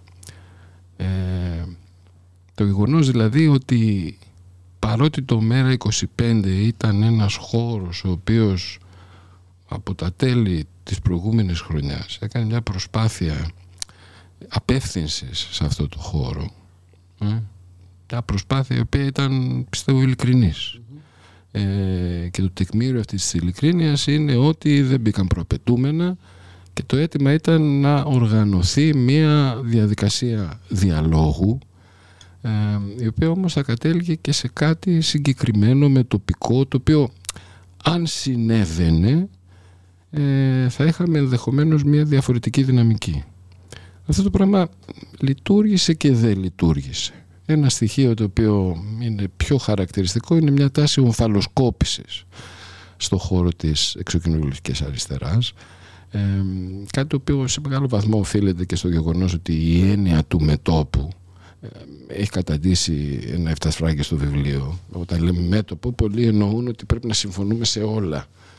Ε, δεν είναι αυτό το πράγμα το μέτωπο είναι μια διαδικασία στην οποία ο κάθε φορέας διατηρεί τις απόψεις του αλλά στο βαθμό Βρίσκει που... μια κοινή συνισταμένη για να Ακριβώς. προχωρήσουμε όλοι Υπάρχουν παρέα. πάρα πολλά πράγματα είναι εκπληκτικός ο αριθμός εκπληκτικό το ποσοστό συμφωνίας των περισσότερων οργανώσεων της εξωκοινωνικής αριστεράς ε, με βασικές θέσεις του ΜΕΡΑ υπάρχουν βέβαια και διαφωνίες στις οποίες ε, μπορεί να υπάρξει μια διαδικασία στην οποία ο ένας θα μεταπίσει τον άλλο έτσι, με στόχο να υπάρξει μια δυναμική. Αντίστοιχα άκουγα την προηγούμενη συζήτηση που είχατε με το Χρήστο Λάσκο αυτό που γίνεται στη Θεσσαλονίκη με, την πόλη άλλη- ανάποδα Ναι, με την πόλη ανάποδα. αυτό πρέπει άμεσα να γίνει ε, στο βαθμό που δεν γίνεται θα έχουμε επανάληψη αυτού που συνέβη στην Ανταρσία ε. η Ανταρσία επίσης το μισό Ε, είναι ένα Νομίζω σε εγχείρημα αυτές τις ε, εκλογές ε, χθες πήρε ακόμα λιγότερο. Πήγε- πή- πήρε το μισό Ε, ήταν περίπου 30 τώρα είναι περίπου 15 Μάλιστα. ε, χιλιάδες ψήφους ε, και μάλιστα με μια δυναμία ανάγνωσης αυτής της πραγματικότητας ε, Ξέρετε κάποτε ο Τρότσκι έλεγε το πιο επικίνδυνο πράγμα είναι να βρίσκεται κανείς σε μια καθοδική σκάλα και να κάνει το βήμα προς τα πάνω. Θα γκριμοτσακιστεί. Δεν συνεπάγεται είτε η αναγνώριση μιας αρνητικής συγκυρίας για όλους αυτούς τους λόγους που είπαμε ε, και η ανάγκη να αναλυφθούν σύντονοι αμυντικοί αγώνες. Αυτό είναι προϋπόθεση για την ανάκαμψη. Λοιπόν, ε, υπάρχουν πολύ συγκεκριμένα καθήκοντα ε, τα οποία όμως προϋποθέτουν και την ενότητα της αριστεράς γιατί τα λαϊκά στρώματα, η νεολαία που βλέπουν αυτή την πολυδιάσπαση και αυτό το φαινόμενο που λέμε ότι να έχουμε ανθρώπους οι οποίοι συμφωνούν στο 80% και να μην μπορούν να βρουν έναν τρόπο να το καταγράψουν αυτό και να διαμορφώσουν μια δυναμική είναι ένα τεκμήριο ελλειπούς σοβαρότητας ε, αποστρέφει το βλέμμα κάποιος ο οποίος θέλει απαντήσεις θέλει Δεν είσαστε σοβαροί. σου Ακριβώς. λέει. Για να το πούμε απλά. ε, είναι κάτι το οποίο ε, είναι μια δραματική ευθύνη. Ε, δεν θέλω να κατηγορήσω κάποιον. Την ευθύνη, είναι αυτός ο στόχος. Δεν είναι. Ε, Πρέπει να βγάλουμε το συμπέρασμα. Συμπέρασμα. Πρέπει όμως. να βγουν τα συμπεράσματα Πρέπει να βγάλουμε ώστε το να συμπέρασμα. αποφασίσουμε πώς πάμε παρακάτω. Ακριβώς. Αλλά ε, δεν είναι η απάντηση μια εν γέννη, ένα εν γέννη κάλεσμα ενότητας. Δεν θέλω να πω αυτό. Άλλωστε στην Τεχνιέντος. πρώτη. ναι, όχι. Όχι, ναι. Στην πρώτη προεκλογική εκστρατεία είχαμε επίσης μια πολύ ενδιαφέρουσα συζήτηση πότε ενότητα, πότε διαχωρισμός. Και καμιά φορά πρέπει να δηλώνουμε ρητά ε, τη διαφωνία μας με αυτήν την πολιτική την οποία εξέπεμψε ο ΣΥΡΙΖΑ, το γεγονός δηλαδή ότι διακήρυται ότι η ρήξη είναι αυταπάτη. Ε, α- αυτό είναι κάτι το οποίο μας εναπόκειται να αποκαλύψουμε ως ψευδές και να πούμε ποιοι είναι οι υπόλοιποι και πώς μπορούμε να συνεννοηθούμε. Αυτό είναι πάρα πολύ μεγάλο καθήκον, θα έλεγα είναι προϋπόθεση για την ανασύσταση της αριστεράς. Νομίζω ότι δεν υπάρχει πολυτέλεια Καμία. για κάτι άλλο. Καμία. Και θα ήταν λάθος να έχουμε μια επανάπαυση. Να έχουμε πολύ βάθη στόχα στις αναλύσεις, κόντρα αναλύσεις. Ε, Εντάξει, την μπορεί ώρα να που- προσπαθούμε να ερμηνεύσουμε την αποχή ή, ή να πιαστούμε ότι... Ισχύει. Ένα πολύ ή- μεγάλο ή- κομμάτι της αποχής είναι ότι ε, για μεγάλο κομμάτι του εκλογικού σώματος δεν έγινε ορατό το ποιο είναι το διακύβευμα Διακύβευμα. αυτών των εκλογών. Ε, υπάρχουν πολλοί αντικειμενικοί παράγοντες, το μηντιακό σύστημα, το γεγονός ότι έχουμε μπει σε μια πορεία εκχυδαϊσμού του δημόσιου λόγου, τα ξέρουμε όλα αυτά. Αυτό είναι η πραγματικότητα όμως. Δεν μπορούμε ποτέ να το επαναλάβουμε, να καταγγέλουμε την πραγματικότητα. Πρέπει να δούμε με ποιο τρόπο θα αντισταθούμε και βεβαίως υπάρχει κάθε δυνατότητα αποτελεσματικής αντίστασης ακριβώς υπό τη σκιά του γεγονότος ότι όλο αυτό το οποίο σερβίρει το μηντιακό σύστημα είναι ψέμα. Ψέμα. Είναι ψευδές. Και αυτό δεν είναι Και αυτό θα αρχίσει προεκλογική να κραυγή. φαίνεται. Όχι, και θα αρχίσει και να φαίνεται. έτσι. Ε, δεν χρειάζεται να επιχειρηματολογήσουμε περισσότερο πάνω σε αυτό. Αυτό το δείξει η ίδια πραγματικότητα. Το θέμα είναι αν εμείς θα είμαστε έτοιμοι έχοντας διαβάσει αυτή την προοπτική ε, να ανταποκριθούμε με έναν αποτελεσματικότερο τρόπο. Ε, και ειδικά για τους πλέον ευάλωτους που Ε, βέβαια. Είναι οι πρόσφυγες. Ακριβώς. Ε, προηγουμένως ο φιλοξενούσα εδώ την Πάολα Ρεβενιώτη ε, στο Twitter της έχουν στείλει φωτογραφίες με το, με το Auschwitz και διάφορα ε, τέτοια πάνω έχει λάβει α, παρόμοια μη- μηνύματα πάνω από 80 Ο, οπότε Μάλιστα. Ναι, στο βαθμό λοιπόν αυτό ας, ακούγεται λίγο συνθηματολογικό στο βαθμό που η αριστερά δεν θα επιτελεί καθήκοντά της. Ο κίνδυνος αυτός θα μεγαλώνει ε, και μπορεί και να μεγαλώσει ε, και την περίοδο που αρχίζει από σήμερα κατά το ότι στο βαθμό που δεν θα υπάρξει ένας εύρωστος, συνεκτικός ε, αριστερός λόγος μπορεί η δυσανεξία, η δυσαρέσκεια, η απελπισία των πολιτών να συνεχίσει να στρέφεται προς τα δεξιά. Έτσι. Ε, οι περιστάσεις Ε, συγγνώμη, είπαμε είναι αλλά λογικό ελπιδοφόρες. δεν είναι. Όταν δεν Ακριβώς. βλέπεις ε, είναι μια και επικίνδυνες. εναλλακτική, όταν δεν βλέπεις μια ε, Ακριβώς. Ελπίδα, δηλαδή όταν... Ε, ότι υπάρχει και κάτι άλλο ε, Ναι, για σκέψου το σένα. βουλικά. Όταν έχει καταστραφεί ένα συντακτικό ανάγνωση πραγματικότητας, το είπα προηγουμένως, είναι διάφορε αντιληπτικέ κατηγορίες. Όταν λες ότι δεν γίνεται να υπάρξει κάτι άλλο, δεν υπάρχει δυνατότητα ρήξης, δεν Ε, αυτό υπάρχει δεν ζωή έλεγε έξω και η από το Θάτσερ, ευρώ. συγγνώμη δηλαδή, δεν μπορούμε γιατί- να συγκρουστούμε με την Ευρωπαϊκή Ένωση. Το θέμα είναι να πείσουμε ότι εμείς είμαστε οι καλύτεροι διαχειριστές της Αυτό. πολιτικής της Ευρωπαϊκής Ένωσης. Όταν πλέον το κράτος δικαίου έχει καταστεί ε, ε, το μείζον επιχείρημα. Επαναλαμβάνω, αυτό δεν είναι αριστερά. Στο βαθμό λοιπόν που συντρίβεται ένα συντακτικό ανάγνωση πραγματικότητας, ε, το κόστος το πληρώνουμε όλοι. Ε, γι' αυτό υπάρχει και μια γενικευμένη πτώση της αριστεράς. Ε, η αριστερά πέφτει όλοι μαζί, έτσι. Συνεπώς πρέπει γρήγορα να δούμε τι είναι αυτό Τώρα που... αυ- οι αυταρέσκες τύπου ΚΚΕ είναι... Ναι, ναι. Ε, ενδεχομένως θα μπορούσαμε να πούμε ότι είναι σε Γοητευτικές. έναν άλλο κόσμο, ο οποίος κόσμος όμως δεν είναι εντυπωσιακός. Ε, επαναλαμβάνω, το 2012 το Μάιο ε, το ΚΚΕ είχε περίπου 150.000 ψήφους παραπάνω. Παραπάνω, Έτσι. μάλιστα. Και, και να πω και κάτι άλλο. Όταν ανέβαινε ο ΣΥΡΙΖΑ, όταν ξεκίνησε να ανεβαίνει, επειδή έδειξε μια προοπτική ρήξης την περίοδο ε, που τέθηκε το σύνθημα περί κυβέρνησης της αριστεράς, δημοσκοπικά το ΚΚΕ ήταν πιο πάνω από το ΣΥΡΙΖΑ της εποχής. Έτσι.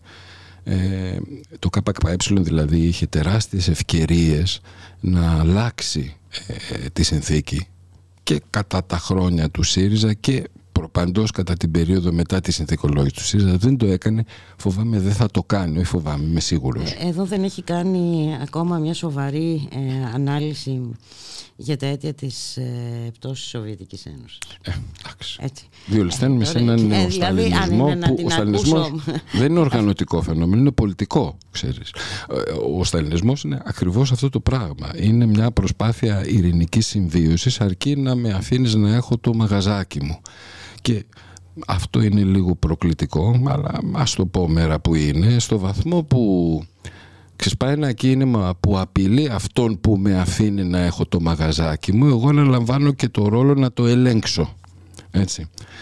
Αυτά είναι πράγματα που πολύ αριστεροί τα ξέρουμε. Ε, το θέμα όμως δεν είναι τι κάνουν οι άλλοι. Το θέμα είναι τι κάνουμε Κάνουμε εμείς.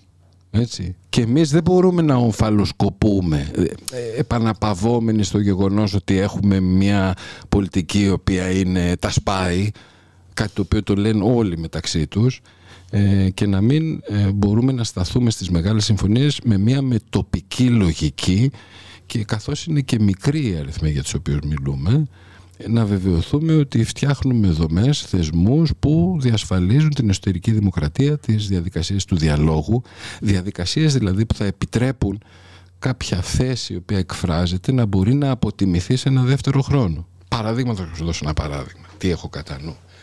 Τώρα που ερχόμουν εδώ στο στούντιο σκεφτόμουν μήπως τελικά η...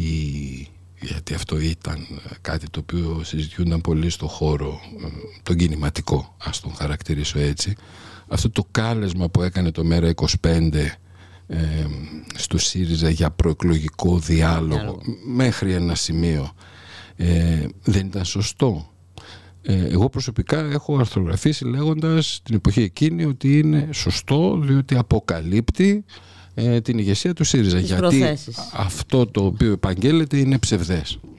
Εν τούτης υπήρχε ένας αντίλογος που έλεγε ότι αυτό περιορίζει την άσκηση κριτικής στο ΣΥΡΙΖΑ και τίνει να σε κάνει στα μάτια ευρύτερων στρωμάτων ένα κόμμα το οποίο επιζητεί την ε, επικοινωνία με το ΣΥΡΙΖΑ. Αν αυτό το ζήτημα, αυτή η συζήτηση είχε τεθεί από κάποιες δυνάμεις οι οποίες θα έλεγαν ότι δεν μπορώ να συμφωνήσω με αυτή την άποψη αλλά συμφωνώ με αυτές τις προγραμματικές θέσεις. Θα μπορούσαμε τώρα να πούμε «Μμ, μήπως ήταν λάθος εκείνο μήπως έπρεπε να υπάρχει μια άλλη προσέγγιση. Ε, θέλω να πω ότι υπάρχουν πάρα πολλά ζητήματα ε, τακτικής στρατηγικής ε, που κανένας δεν έχει εκ των προτέρων την αλήθεια. Ε, είναι βέβαιο ότι θα γίνουν λάθη. Το θέμα είναι να υπάρχουν μηχανισμοί που θα μπορέσουν να τα ε, ερμηνεύσουν αυτά τα λάθη με ένα συντροφικό τρόπο να γίνουν οι συζητήσεις, να αποτιμηθούν και μ, μετακινούμαστε και οι ίδιοι καμιά φορά. Ε. Έχουμε μια άποψη και μετά υπό το φως κάποιες Αλίμονο, εξέλιξεις αν- μας συμβαίνει όλη, Αυτό όλη είναι και την το ώρα. φυσιολογικό θα έλεγα. Και αυτό ξέρεις το είναι άλλο οι είναι το παράλογο. παραδόσεις να της επιμένεις, αριστεράς. ναι. Αυτές είναι οι παραδόσεις της αριστεράς. Ε, αυτοί οι περίφημοι λενινιστές οι οποίοι ε, σηκώνουν τις σημαίες και κουνούν το δάχτυλο ξεχνούν ότι ο Λένιν ήταν πάρα πολλές φορές στη μειοψηφία. Έχει την υπομονή όμως ε, να σέβεται τις αποφάσεις της πλειοψηφίας και σε ένα δεύτερο χρόνο να λέει θυμάστε που είχα καταθέσει Είχα- αυτή την άποψη Είχα πει βλέπετε αυτό. ότι Μμ. επιβεβαι- επιβεβαιώνεται. Επιβεβαιώνομαι. Υπάρχει και ένα δεύτερο σκέλος το οποίο όμως θέλω να θέσω στη συζήτησή μας για αυτές τις διαδικασίες ε, που έχει να κάνει με τη σχέση αυτού του πολιτικού φορέα, αυτής της πολιτικής έκφρασης με τις κινηματικές διαδικασίες. Δεν ξέρω αν θες να το κάνουμε τώρα. Να το κάνουμε. Νομίζω ότι, δεν ξέρω, το έχω πει και στην εισαγωγή μου, το... πιστεύω ότι ε, κάποια πράγματα πρέπει να τα κάνουμε τώρα. Και Πρέπει να τα κάνουμε τώρα, ναι. Ε, ε, Ένα συμπέρασμα το οποίο μου προέκυψε από αυτή την ε, προεκλογική περίοδο, αλλά και γενικότερα από το τελευταίο διάστημα, να μην πω την τελευταία περίοδο, ε, όταν λέω περίοδο εννοώ την τελευταία δεκαετία, είναι ότι υπάρχει μια ε, εσφαλμένη κατά την άποψή μου, την ταπεινή, ε, κατανόηση του τρόπου με τον οποίο οι πολιτικοί φορείς της αριστεράς συνομιλούν με τα κινήματα. Ε, υπάρχει αυτή η λογική ότι δεν καταθέτω προτάσεις στα κινήματα για το πώς θα συνεχίσουν, πώς θα συντονίσουν, πώς θα κλιμακώσουν τους αγώνες τους, γιατί αν το κάνω θα με Θα θεωρηθούν πούν ότι, ότι ηγεμον- προσπαθώ να ηγεμονεύσω. προσπαθώ να ηγεμονεύσω, προσπαθώ να καπελώσω ακόμα χειρότερα. Αυτό εξηγείται. Ε, και μας συνδέει με την προηγούμενη συζήτηση ποιο κόμμα το κάνει αυτό ε, ε, για απάντησε σου κάνω εγώ την ερώτηση Ένα είναι το κόμμα. ναι, ένα είναι το κόμμα το ένα κόμμα που το κάνει αυτό το κάνει όμως όχι για να κλιμακώσει τους αγώνες για να τους περιορίσει λοιπόν ο λόγος για τον Για να οποίο- τους χειραγωγήσει. για να τους χειραγωγήσει. Ακριβώς. Ο λόγος για τον οποίο υπάρχει αριστερά όμως, και η αριστερά δεν προέκυψε πρώτα ως πολιτικό φαινόμενο. Ε, ο μαρξισμός έκανε πολύ μεγάλη προσπάθεια τα ε, πρώιμα εργατικά κινήματα να τα πολιτικοποιήσει. Να τους εξηγήσει δηλαδή ότι παιδιά ε, κάνουμε τους αγώνες μας η ταξική πάλι λέει ο Μάρξ όμως είναι μια πολιτική πάλι αυτό τι θα πει; Θα πει ότι οι πολιτικοί αγώνες δικαιώνονται ε, ή δεν δικαιώνονται από το βαθμό στον οποίο κατασ- καταφέρουν να εισφέρουν στην επίταση της ταξικής πάλης. Να συντονίσουν δηλαδή, να κλιμακώσουν, να βοηθήσουν τα κινήματα να πετύχουν νίκες. Αυτό είναι στον αντίποδο της λογικής της ανάθεσης. Ότι θα κάνετε εσείς αγώνες, εμείς ως πολιτική αριστερά θα είμαστε στο περιθώριο. Άντε θα έρθουμε και μαζί σας το πολύ πολύ, θα σας συμπαρασταθούμε, αλλά δεν θα πούμε τίποτα για το τι πρέπει να κάνετε για να νικήσετε. Κάντε εσείς τους αγώνες, νικήστε, κερδίστε, χάστε. Εντάξει, αν χάσετε θα συμπαρασταθούμε στις ήττες σας, αν νικήσετε θα χαρούμε με τις νίκες σας. Στη τελική ανάλυση όμως αν έρθει η ώρα της ψήφου, ψηφίστε μας. Α; Αυτό έκανε ο ΣΥΡΙΖΑ. Είναι η λογική της ανάθεσης. Την προηγούμενη εβδομάδα, πριν τις εκλογές, είχαμε μια εκπομπή στο κινηματολόγιο που συζητούσαμε για τις πλατείες. Ο ΣΥΡΙΖΑ αυτό το πράγμα έκανε. Δεν πρότεινε τίποτα στις πλατείες. Δεν τους είπε δηλαδή, πάμε τώρα αυτό το κίνημα να το κάνουμε τοπικές οργανώσεις λειτουργικές οι οποίες θα αναλάβουν την ευθύνη της αντιμετώπισης, της αντίδρασης όταν και αν γίνουμε Ναι, κυβέρνηση. και- Τίποτα από όλα ναι, αυτά. ναι, και, και συγκεκριμένων ε, θεμάτων. Άφησε, Συγκεκριμένων. άφησε τις πλατείες, άφησε την ΕΡΤ. Α, απλώς η αγανάκτηση ήταν πολύ μεγάλη και κατάφερε να το εισπράξει με όρους ανάθεσης. Δεν το κάνουμε αυτό. Μία αριστερά σοβαρή πρέπει να πηγαίνει στα κινήματα, όχι για να τα καπελώσει, για να πει προφανώς αυτό δεν μπορεί να το κάνει κιόλας. Πρέπει όμως να σκέφτεται στρατηγικά και να προτείνει τρόπους για το συντονισμό, την κλιμάκωση. Παραδείγματος χάρη, ένα κόμμα της αριστεράς θα έπρεπε να πάει στους σιδηροδρομικούς και να πει παιδιά πρέπει να κάνετε επαναλαμβανόμενες 48 ώρες απεργίες μέχρι ότου να πετύχουμε μία νίκη.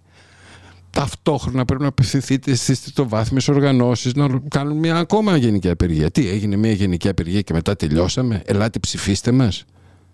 Περάστε ψηφίστε τελειώσατε.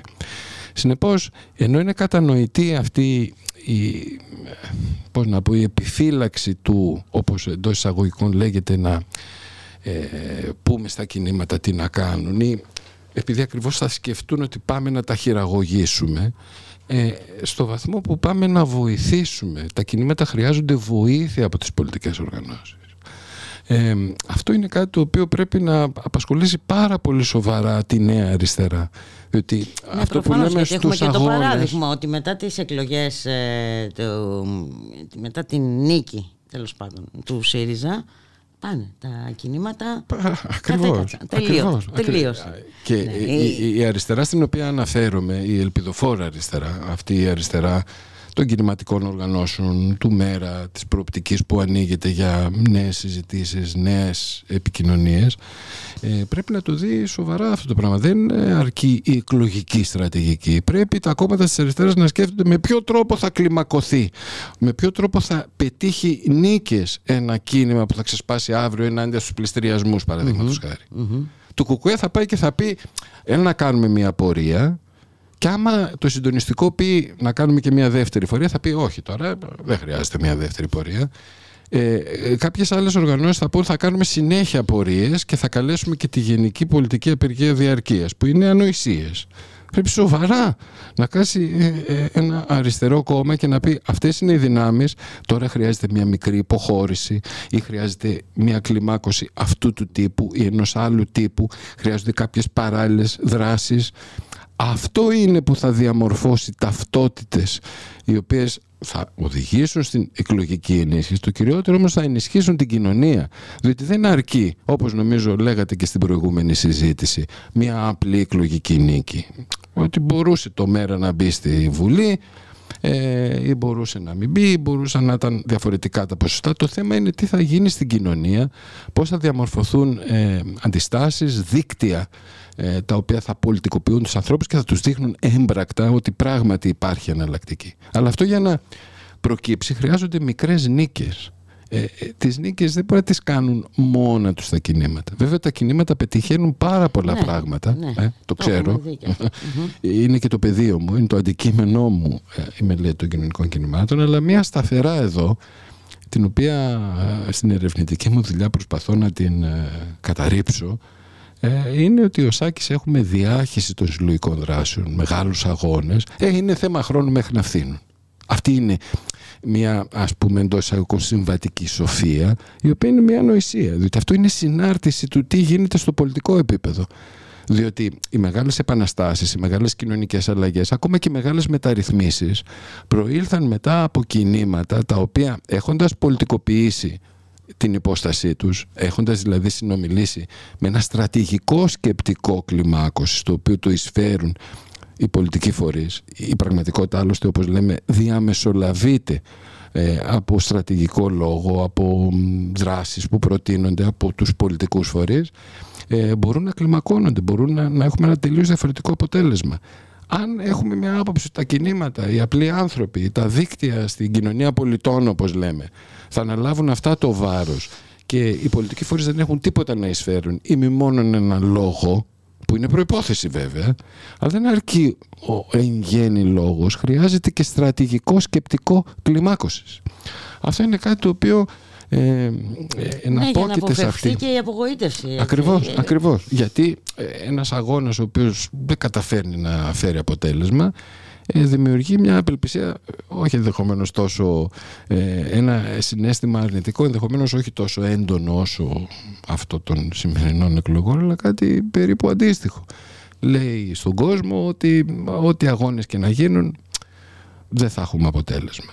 Και η συνήθις διαδικασία είναι ότι τότε τα κινήματα στρέφονται σε μια πολιτική έκφραση. Αυτή την πολιτική έκφραση δεν τη βρήκαν σήμερα ε, ε, και έχουμε το αποτέλεσμα που έχουμε. Αλλά είναι μια διάσταση της πολιτικής δουλειάς της νέας αριστεράς που πρέπει να Πρέπει να- επιχειρήσουμε να συγκροτήσουμε Πρέπει που να να τη γίνει. δούμε πάρα πολύ σοβαρά.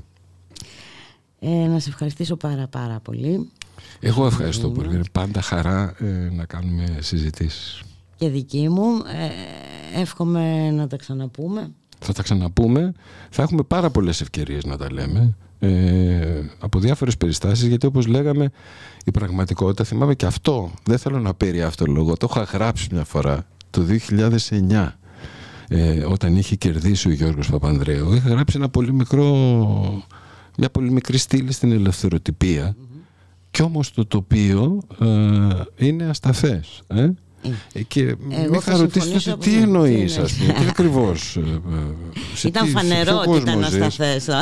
Ε, ε, πα- παρά Για αυτή κάποιους την που εικόνα. θέλουν Είναι να δουνε. ασταθές, είναι εξαιρετικά επικίνδυνο, πρέπει να το πούμε και αυτό, διότι αυτή η σκιά που λέγαμε που έριξε ο ΣΥΡΙΖΑ είναι πάρα πολύ βαριά. Πιο Τελικά, βαριά ναι. Τελικά, από ναι. ό,τι το είχαμε μετρήσει ενδεχομένως αλλά ε, μέσα από τις ίδιες διαδικασίες είναι όμως και μια ελπιδοφόρα ε, περίοδος και πρέπει νομίζω έτσι να τη δούμε και να αναλάβουμε δράση. Πρέπει να τη δούμε έτσι, ε, γιατί το επόμενο διάστημα ε, θα φανούν καθαρά τα ψεύτικα τα λόγια τα Ακριβώς, μεγάλα. ακριβώς. Ευχαριστώ πάρα πολύ. Εγώ, εγώ. Να είσαι καλά. Γεια και χαρά. Γεια.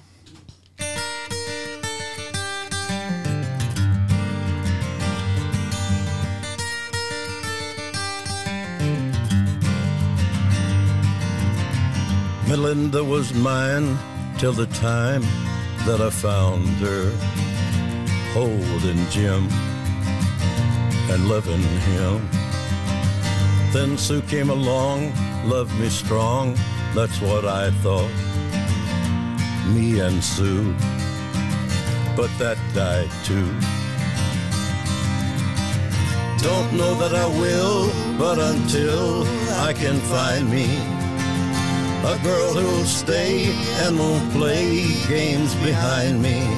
I'll be what I am, a solitary man, solitary man. I've had it to hear, being where love's a small word, a part-time thing, a paper ring. I know it's been done having one girl who loved me, right or wrong, weak or strong. Don't know that I will, but until I can find me the girl who'll stay and will play games behind me, I'll be what I am, a solitary man, a solitary man.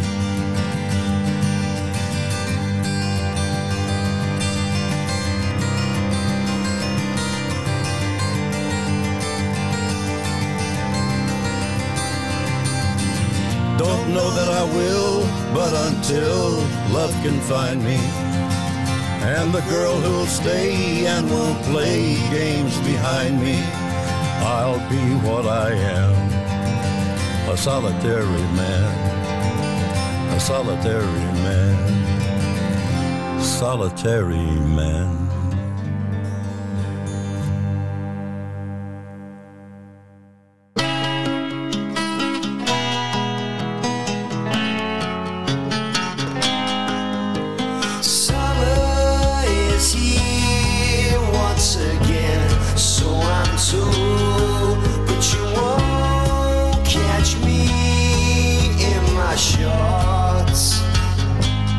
Ανήσυχα πνεύματα. Μία ματιά στον καλλιτεχνικό χώρο μέσα από συζητήσεις, μουσική και εικαστικές παρεμβάσεις. Με τη χαρά Στόκα, κάθε Δευτέρα 6 με 7 το απόγευμα στο radiomera.gr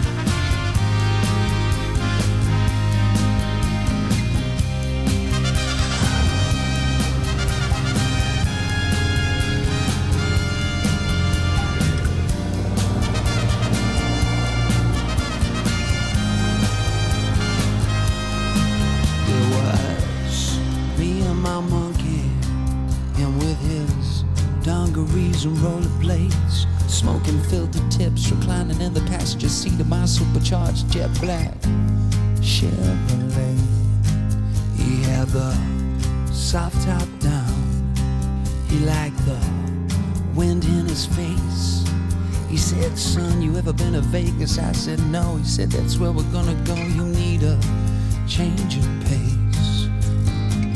Oh, when we hit the strip with all the wedding chapels and the neon signs, he said, I left my wallet in El Segundo and proceeded to take two grand of mine. We made tracks to the Mandalay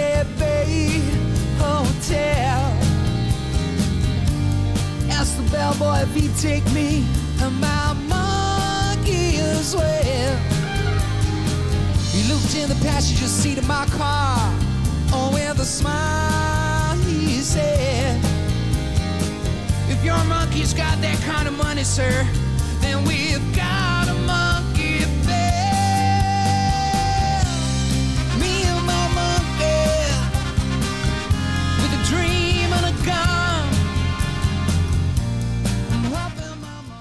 Ραδιομέρα.gr, 2 και 47 πρώτα λεπτά, στον ήχο Γιώργος Νομικός, ε, στην ε, παραγωγή Γιάννα Θανασίου, Γιώργης Χρήστου, στο μικρόφωνο η Μπουλίκα α, Μιχαλοπούλου και έχουμε μια καθαρή μετατόπιση ε, του κοινοβουλευτικού σκηνικού προς τα ακροδεξιά. Έχουμε πανίσοδο ε, του φασισμού στη Βουλή μέσω των Σπαρτιατών και ε, να τα συζητήσουμε όλα αυτά και τι σημαίνουν και ε, με την ε, δίκη σε δεύτερο βαθμό της χρυσής αυγής σε εξέλιξη. Να καλωσορίσουμε τον δικηγόρο τον κύριο Κώστα Παπαδάκη. Καλό μεσημέρι κύριε Παπαδάκη. Γεια σας κυρία Μιχαλοπούλου, καλή εβδομάδα. Ευχαριστώ για τη φιλοξενία, είμαι στη διάθεσή σας. Εγώ ευχαριστώ που ανταποκριθήκατε και σίγουρα τα εκλογικά αποτελέσματα ε, προκαλούν ε, θλίψη και, και φόβο ε, παράλληλα θα λέγαμε κύριε Παπαδάκη γιατί έχουμε μια καθαρή μετατόπιση τουλάχιστον στη Βουλή προς τα ακροδεξιά. Έχουμε μια νέο φιλελεύθερη νέα δημοκρατία καλά, αλλά το θέμα είναι ότι ε, και με την αύξηση, των, δηλαδή με την είσοδο ε, επί της ουσίας τριών ακροδεξιών κομμάτων στη Βουλή, ε, θα έχουμε και ένα λόγο από την πλευρά της ε, νέας κυβέρνησης που θα φαντάζει και μετριοπαθής σε σχέση με τους υπόλοιπους. Ωραία. Κυρία Μιχαλοπούλου, καταρχήν επιτρέψτε μου, επειδή είναι πρώτη φορά μετά από αρκετούς μήνες που εμφανίζομαι στη συχνότητά σας, γιατί έχουν μεσολαβήσει οι προεκλογικές περίοδοι, να εκφράσω στο ακροατήριο του Ραδιομέρα και σε όλους τους συναγωνιστές του Μέρα 25, στελέχη και μέλη, ένα βαθύτατο συναγωνιστικό χαιρετισμό ε, και μια προτροπή ότι ο αγώνας συνεχίζεται. Mm. Είμαι σίγουρος γιατί έχω γνωρίσει πάρα πολλούς από αυτούς ότι η ποιότητα και η συγκρότησή τους είναι τέτοια που δεν είναι άνθρωποι ούτε πλέον, ούτε ο Κρήτονας, ούτε η Σοφία, ούτε η Μαρία Πατζίδου, ούτε πολλοί άλλοι που θα το βάλουν κάτω επειδή δεν βγήκανε στη Βουλή. Έχουν δείξει όλα αυτά τα χρόνια πώς αντιλαμβάνονται τη συμμετοχή τους στους αγώνες. Οφείλω να το πω και να το εκτιμήσω και να το θέσω υπόψη τώρα που είναι μια δύσκολη ώρα αυτό το πράγμα και συνεπώς μην ε, το βάζουν κάτω, ο αγώνας συνεχίζεται. Το δεύτερο, χωρίς να θέλω να ωρεοποιήσω τα εκλογικά αποτελέσματα, απλώς να τα προσδιορίσουμε στις πραγματικές τους διαστάσεις. Η Νέα Δημοκρατία στα χθεσινά αποτελέσματα έχει χάσει περίπου 300.000 ψήφους. Ναι, και η ακροδεξιά έχει ωφεληθεί 227.000 ψήφους. Κατά συνέπεια, δεν υπάρχει τόσο μεγάλη ακραία επέλαση. Ναι, στη Βουλή μέσα ασφαλώς και υπάρχει επικράτηση της δεξιάς και της ακροδεξιάς. άλλο πράγμα αυτό το οποίο συμβαίνει στην κοινωνία, διότι εάν λαμβάνοντας υπόψη και την αποχή ρεκόρ που είχαμε χθες, κάνουμε αναγωγή των ε, ψήφων που έχουν πάρει τα κόμματα στον αριθμό των εγγεγραμμένων, η Νέα Δημοκρατία δεν είναι πάνω από 22% και η ακροδεξιά δεν είναι πάνω από 6-6,5%. Αυτό, κυρία Μιχαλοπούλου, σημαίνει ότι αν περπατάνε 100 άνθρωποι στους δρόμους της Αθήνας ή της Ελλάδας οπουδήποτε μη περιλαμβανομένων των μεταναστών οι οποίοι δυστυχώς δεν ψηφιζουν δεν είναι οι 53 ακροδεξιοί ή δεξιοί, είναι οι 28-29. Το γιατί; Ένα μεγάλο μέρος του εκλογικού ακροατηρίου επέλεξε την αποχή, λάθος κατά τη γνώμη μου μεγάλο. Ναι, την οποία και δεν μπορούμε να προσδιορίσουμε, συγγνώμη που σας διακόπτω, δηλαδή ε, δεν μπορούμε να, να, να, ονοματίσουμε συγκεκριμένα, δηλαδή δεν μπορούμε να πούμε ποιοι ήταν αυτοί που ε, ε, επέλεξαν να απέχουν ή αναγκαστικά κάποιοι προφανώς απήχαν, όλοι αυτοί που δούλευαν στα... Ναι. πολιτική την πολιτική εποχή, συνήθως αυτοί που δεν προσδοκούν κάτι από την κάλπη είναι εκείνοι οι οποίοι απέχουν. Παρ' όλα αυτά, εγώ δεν θα κάνω ερμηνεία για να πω ότι όλοι οι απέχοντες είναι αριστεροί κτλ. Απλώς να φέρουμε τα πράγματα στις πραγματικές τους διαστάσεις και να περιορίσουμε ναι, ναι, σίγουρα. Ε, αλλά είναι, δυστυχώς αυτή, ε, αυτή, αυτό το αποτέλεσμα δίνει τον τόνο, ε, ε, κύριε Παπαδάκη. Δεν διαφωνώ, δεν διαφωνώ και γι' αυτό είμαι εναντίον της αποχής, γιατί η αποχή σημαίνει πρώτον παρέτηση από τη δημιουργία πολιτικών Έχει πει ο Μάρξ ότι αν οι εκλογές μπορούσαν να αλλάξουν τον κόσμο θα ήταν παράνομες. Δεν είπε κανείς μας ότι θα αλλάξουν τον κόσμο οι εκλογές. Αλλά οι εκλογές διαμορφώνουν πολιτικούς συσχετισμούς, μειοψηφίε και πλειοψηφίες. Αν είμαι εγώ ένα, με ένα πανό ανοιχτό στο δρόμο και εσείς αύριο και έχουμε ένα μυτσοτάκι να μα λέει: Έλα, μωρέ, τι είσαστε, εσείς μισό της εκατό είσαστε, δύο της εκατό είσαστε, δεν ξέρω τι. Mm-hmm. Αντιλαμβάνεστε ότι διαμορφώνεται μια αίσθηση μειοψηφίας και πλειοψηφίας. Λοιπόν, ε, και ε, το άλλο αποτέλεσμα της αποχής είναι η πλασματική διόγκωση των αποτελεσμάτων εκείνων που συμμετέχουν σε εκλογές με ποσοστά της ανάλογα στην πραγματικότητα. Κατά συνέπεια, τα λέω αυτά διότι θεωρώ και φαντάζομαι δεν διαφωνούμε ότι έρχεται μια περίοδος μιας πολύ σκληρής οικονομικο-κοινωνικής πολιτικής και δοκιμασίας και στο πεδίο των δικαιωμάτων και των ελευθεριών. Οφείλουμε να αντισταθούμε και πρέπει να ξέρουμε τα πραγματικά μεγέθη και τους πραγματικούς συσχετισμούς, έχοντας κατά νου ότι οι μάχες δεν κρίνονται μόνο στους θεσμούς, αλλά και στον δρόμο. Και Ναι. συνεπώς, ας έχουμε αυτή την παρακαταθήκη. Δεν μπορέσαμε να έχουμε μια, ένα συσχετισμό πολιτικό τέτοιο που να βελτιώνει τη θέση των αγώνων αυτών, αλλά δεν σημαίνει ότι σταματάει η ζωή στο εκλογικό αποτέλεσμα. Σαφώς και δεν σταματάει στο εκλογικό α, αποτέλεσμα, αλλά ε, δυσκολεύουν οι όροι. Ε, Τέλος πάντων, και ε, μ, όλοι αυτοί που βρισκόμαστε ε, από την άλλη πλευρά, ε, πρέπει νομίζω να ε, κάνουμε σωστή ανάλυση της πραγματικότητας, ώστε να μπορέσουμε ε, να προχωρήσουμε. Γιατί μ, δεν υπάρχει και η πολυτέλεια του ε, παλαιότερων ε, χρόνων, θα έλεγα, ε, κύριε Παπαδάκη. Όπως είπατε κι εσείς, ε, πολύ σύντομα θα φανεί ότι όλο αυτό το θετικό αφήγημα της Νέας Δημοκρατίας ε, είναι πλαστό. Ε, ο- οπότε ε, θα πρέπει να κάπως να απαντήσουμε. Έτσι δεν είναι; Ε, ε, Ε, προφανώς. Προφανώς. Ε, και θέλω να πω και και για να κάτι το απαντήσουμε Παπιάτη, πρέπει να γιατί έχουμε δεν στρατηγική πρόλαβα. και, ε, και εσύ- έτσι δεν είναι αφού έχουμε αναλύσει πρώτα τις, ε, την κατάσταση. Συγγνώμη που σας Καμία διέκοψα. απολύτως- Όχι, παρακαλώ. Καμία απολύτως αντίρρηση. Για να ολοκληρώσω τις απαντήσεις μου στο αρχικό σας ερώτημα όσον αφορά την ακροδεξιά και τους Σπαρτιάτε, να επισημάνω τα εξής δύο. Πρώτον, κανένα εκλογικό αποτέλεσμα δεν νομιμοποιεί κακουργηματική εγκληματική δράση. Μμμ. Η δίκη της Χρυσής Αυγής δεν είναι δίκη πολιτικής δίωξης, δεν είναι δίκη πολιτικής συνωμοσίας εναντίον των κατηγορουμένων. Είναι μια δίκη με στοιχεία. Αν υπάρχει κάποια συνωμοσία είναι υπέρ των κατηγορουμένων, διότι έπρεπε να είναι και με το άρθρο 187α του ποινικού κώδικα και με σωρία ηθικών αυτουργιών στα κακουργήματα που διέπραξαν οι φυσικοί αυτούργοι. Παρόλα αυτά, έστω και με το μισό κατηγορητήριο που πήγανε στη δίκη, ο Ηλίας Κασιδιάρης είναι ένας από τους 7 καταδικασμένους για διεύθυνση εγκληματικής οργάνωσης σε ποινή κάθερξη 13 ετών είναι κατηγορούμενος που τώρα στο δευτεροβάθμιο πενταμελές εφετείο στις 19 Δεκεμβρίου έκανε αίτηση αναστολής της ποινής του και απορρίφθηκε πανηγυρικά και ομόφωνα. Είναι ένας κατηγορούμενος ο οποίος έρχεται στη δίκη για να την μετατρέψει σε προεκλογικό σοου και το επιχείρησε και πρόσφατα με παρουσία οπαδών του ζητώντας από το δικαστήριο να πάρει θέση για την απόφαση του Αρείου Πάγου που απέκλεισε τον συνδυασμό δήθεν ανεξαρτήτων μεμονωμένων από τις εκλογές. Είναι ένας άνθρωπος που έχει καταδικαστεί για διεύθυνση εγκληματικής οργάνωσης, διότι οργάνωνε και εκπαίδευε και διαπαιδαγωγούσε και εκπαίδευε στα όπλα, τάγματα, τραμπούκων και δολοφόνων. Λοιπόν, αυτό δεν το σβήνει κανένα εκλογικό αποτέλεσμα.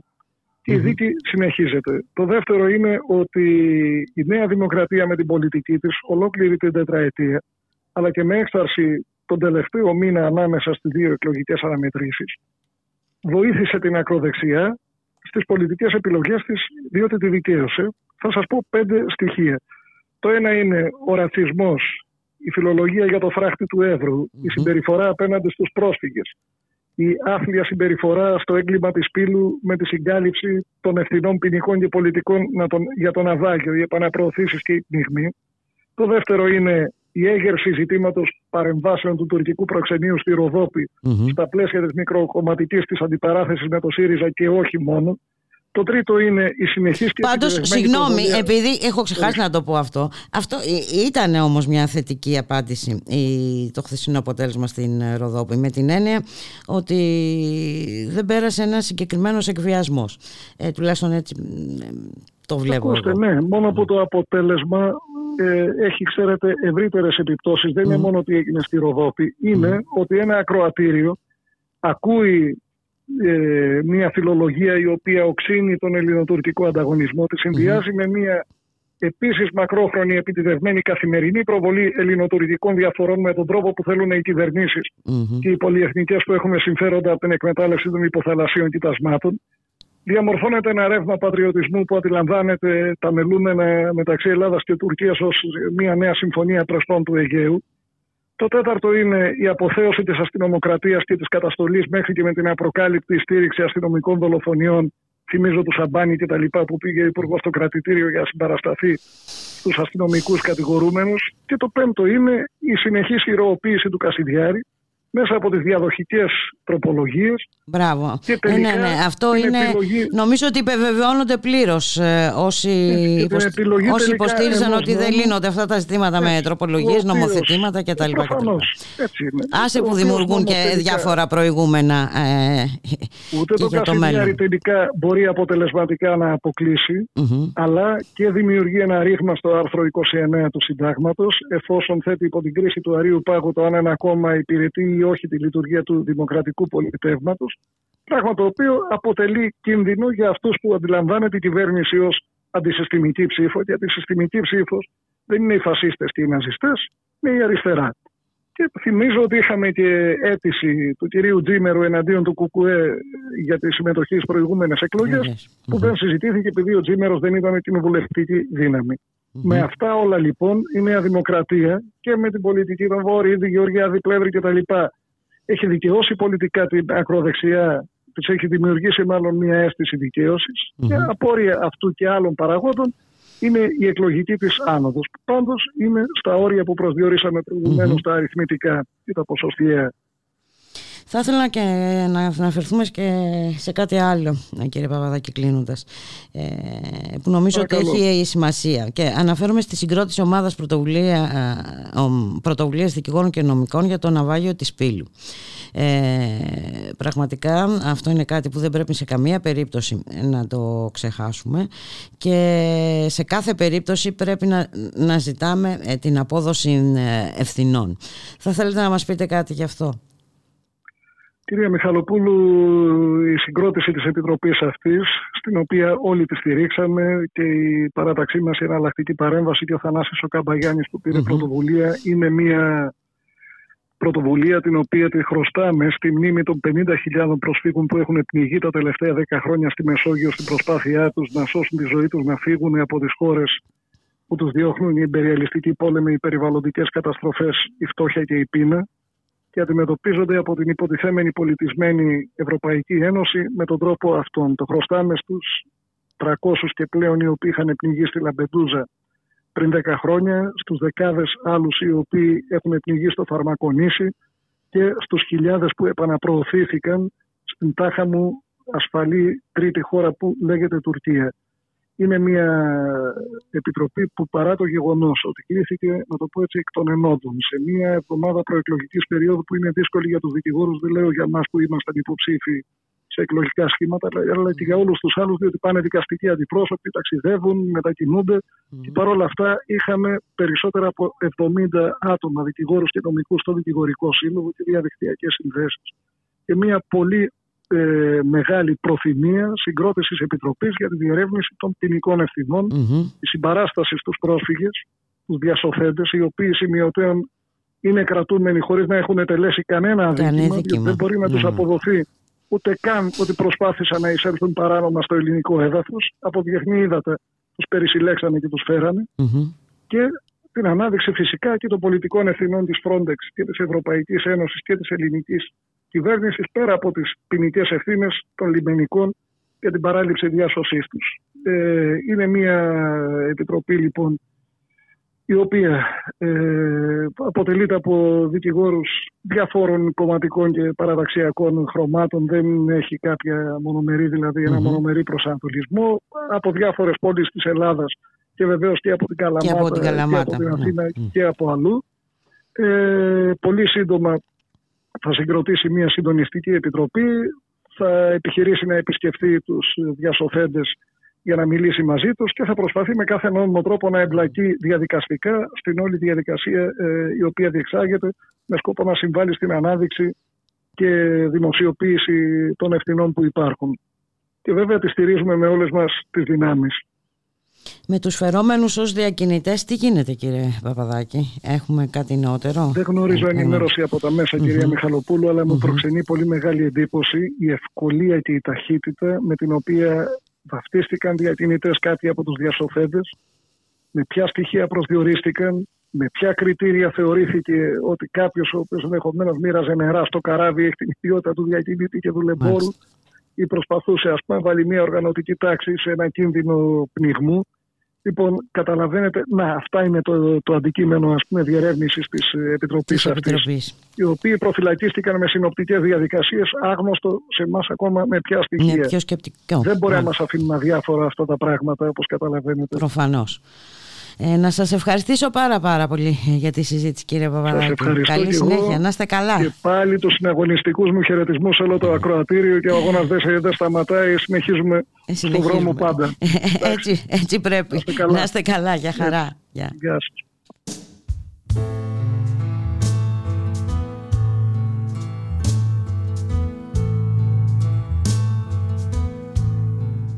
Και έφτασε η ώρα να σας αποχαιρετήσουμε, να σας ευχηθούμε να είσαστε όλες και όλοι καλά. Καλώς εχόντων πάντα των πραγμάτων, θα τα ξαναπούμε αύριο. Για χαρά. You won't find a girl in this damn world that will compare with me. The wind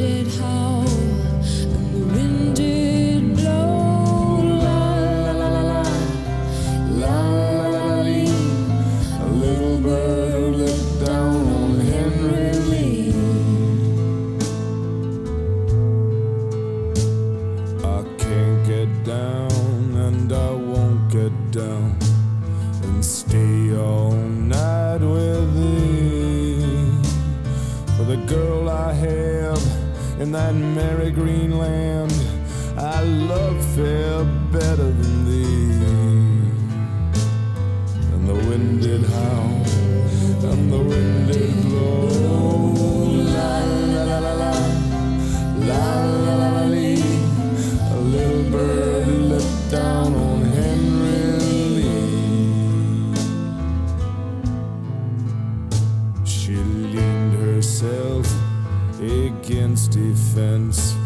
just for a kiss or two. And with a little penknife held in her hand, well, she plugged him through and through. And the wind did roar, and the wind did moan.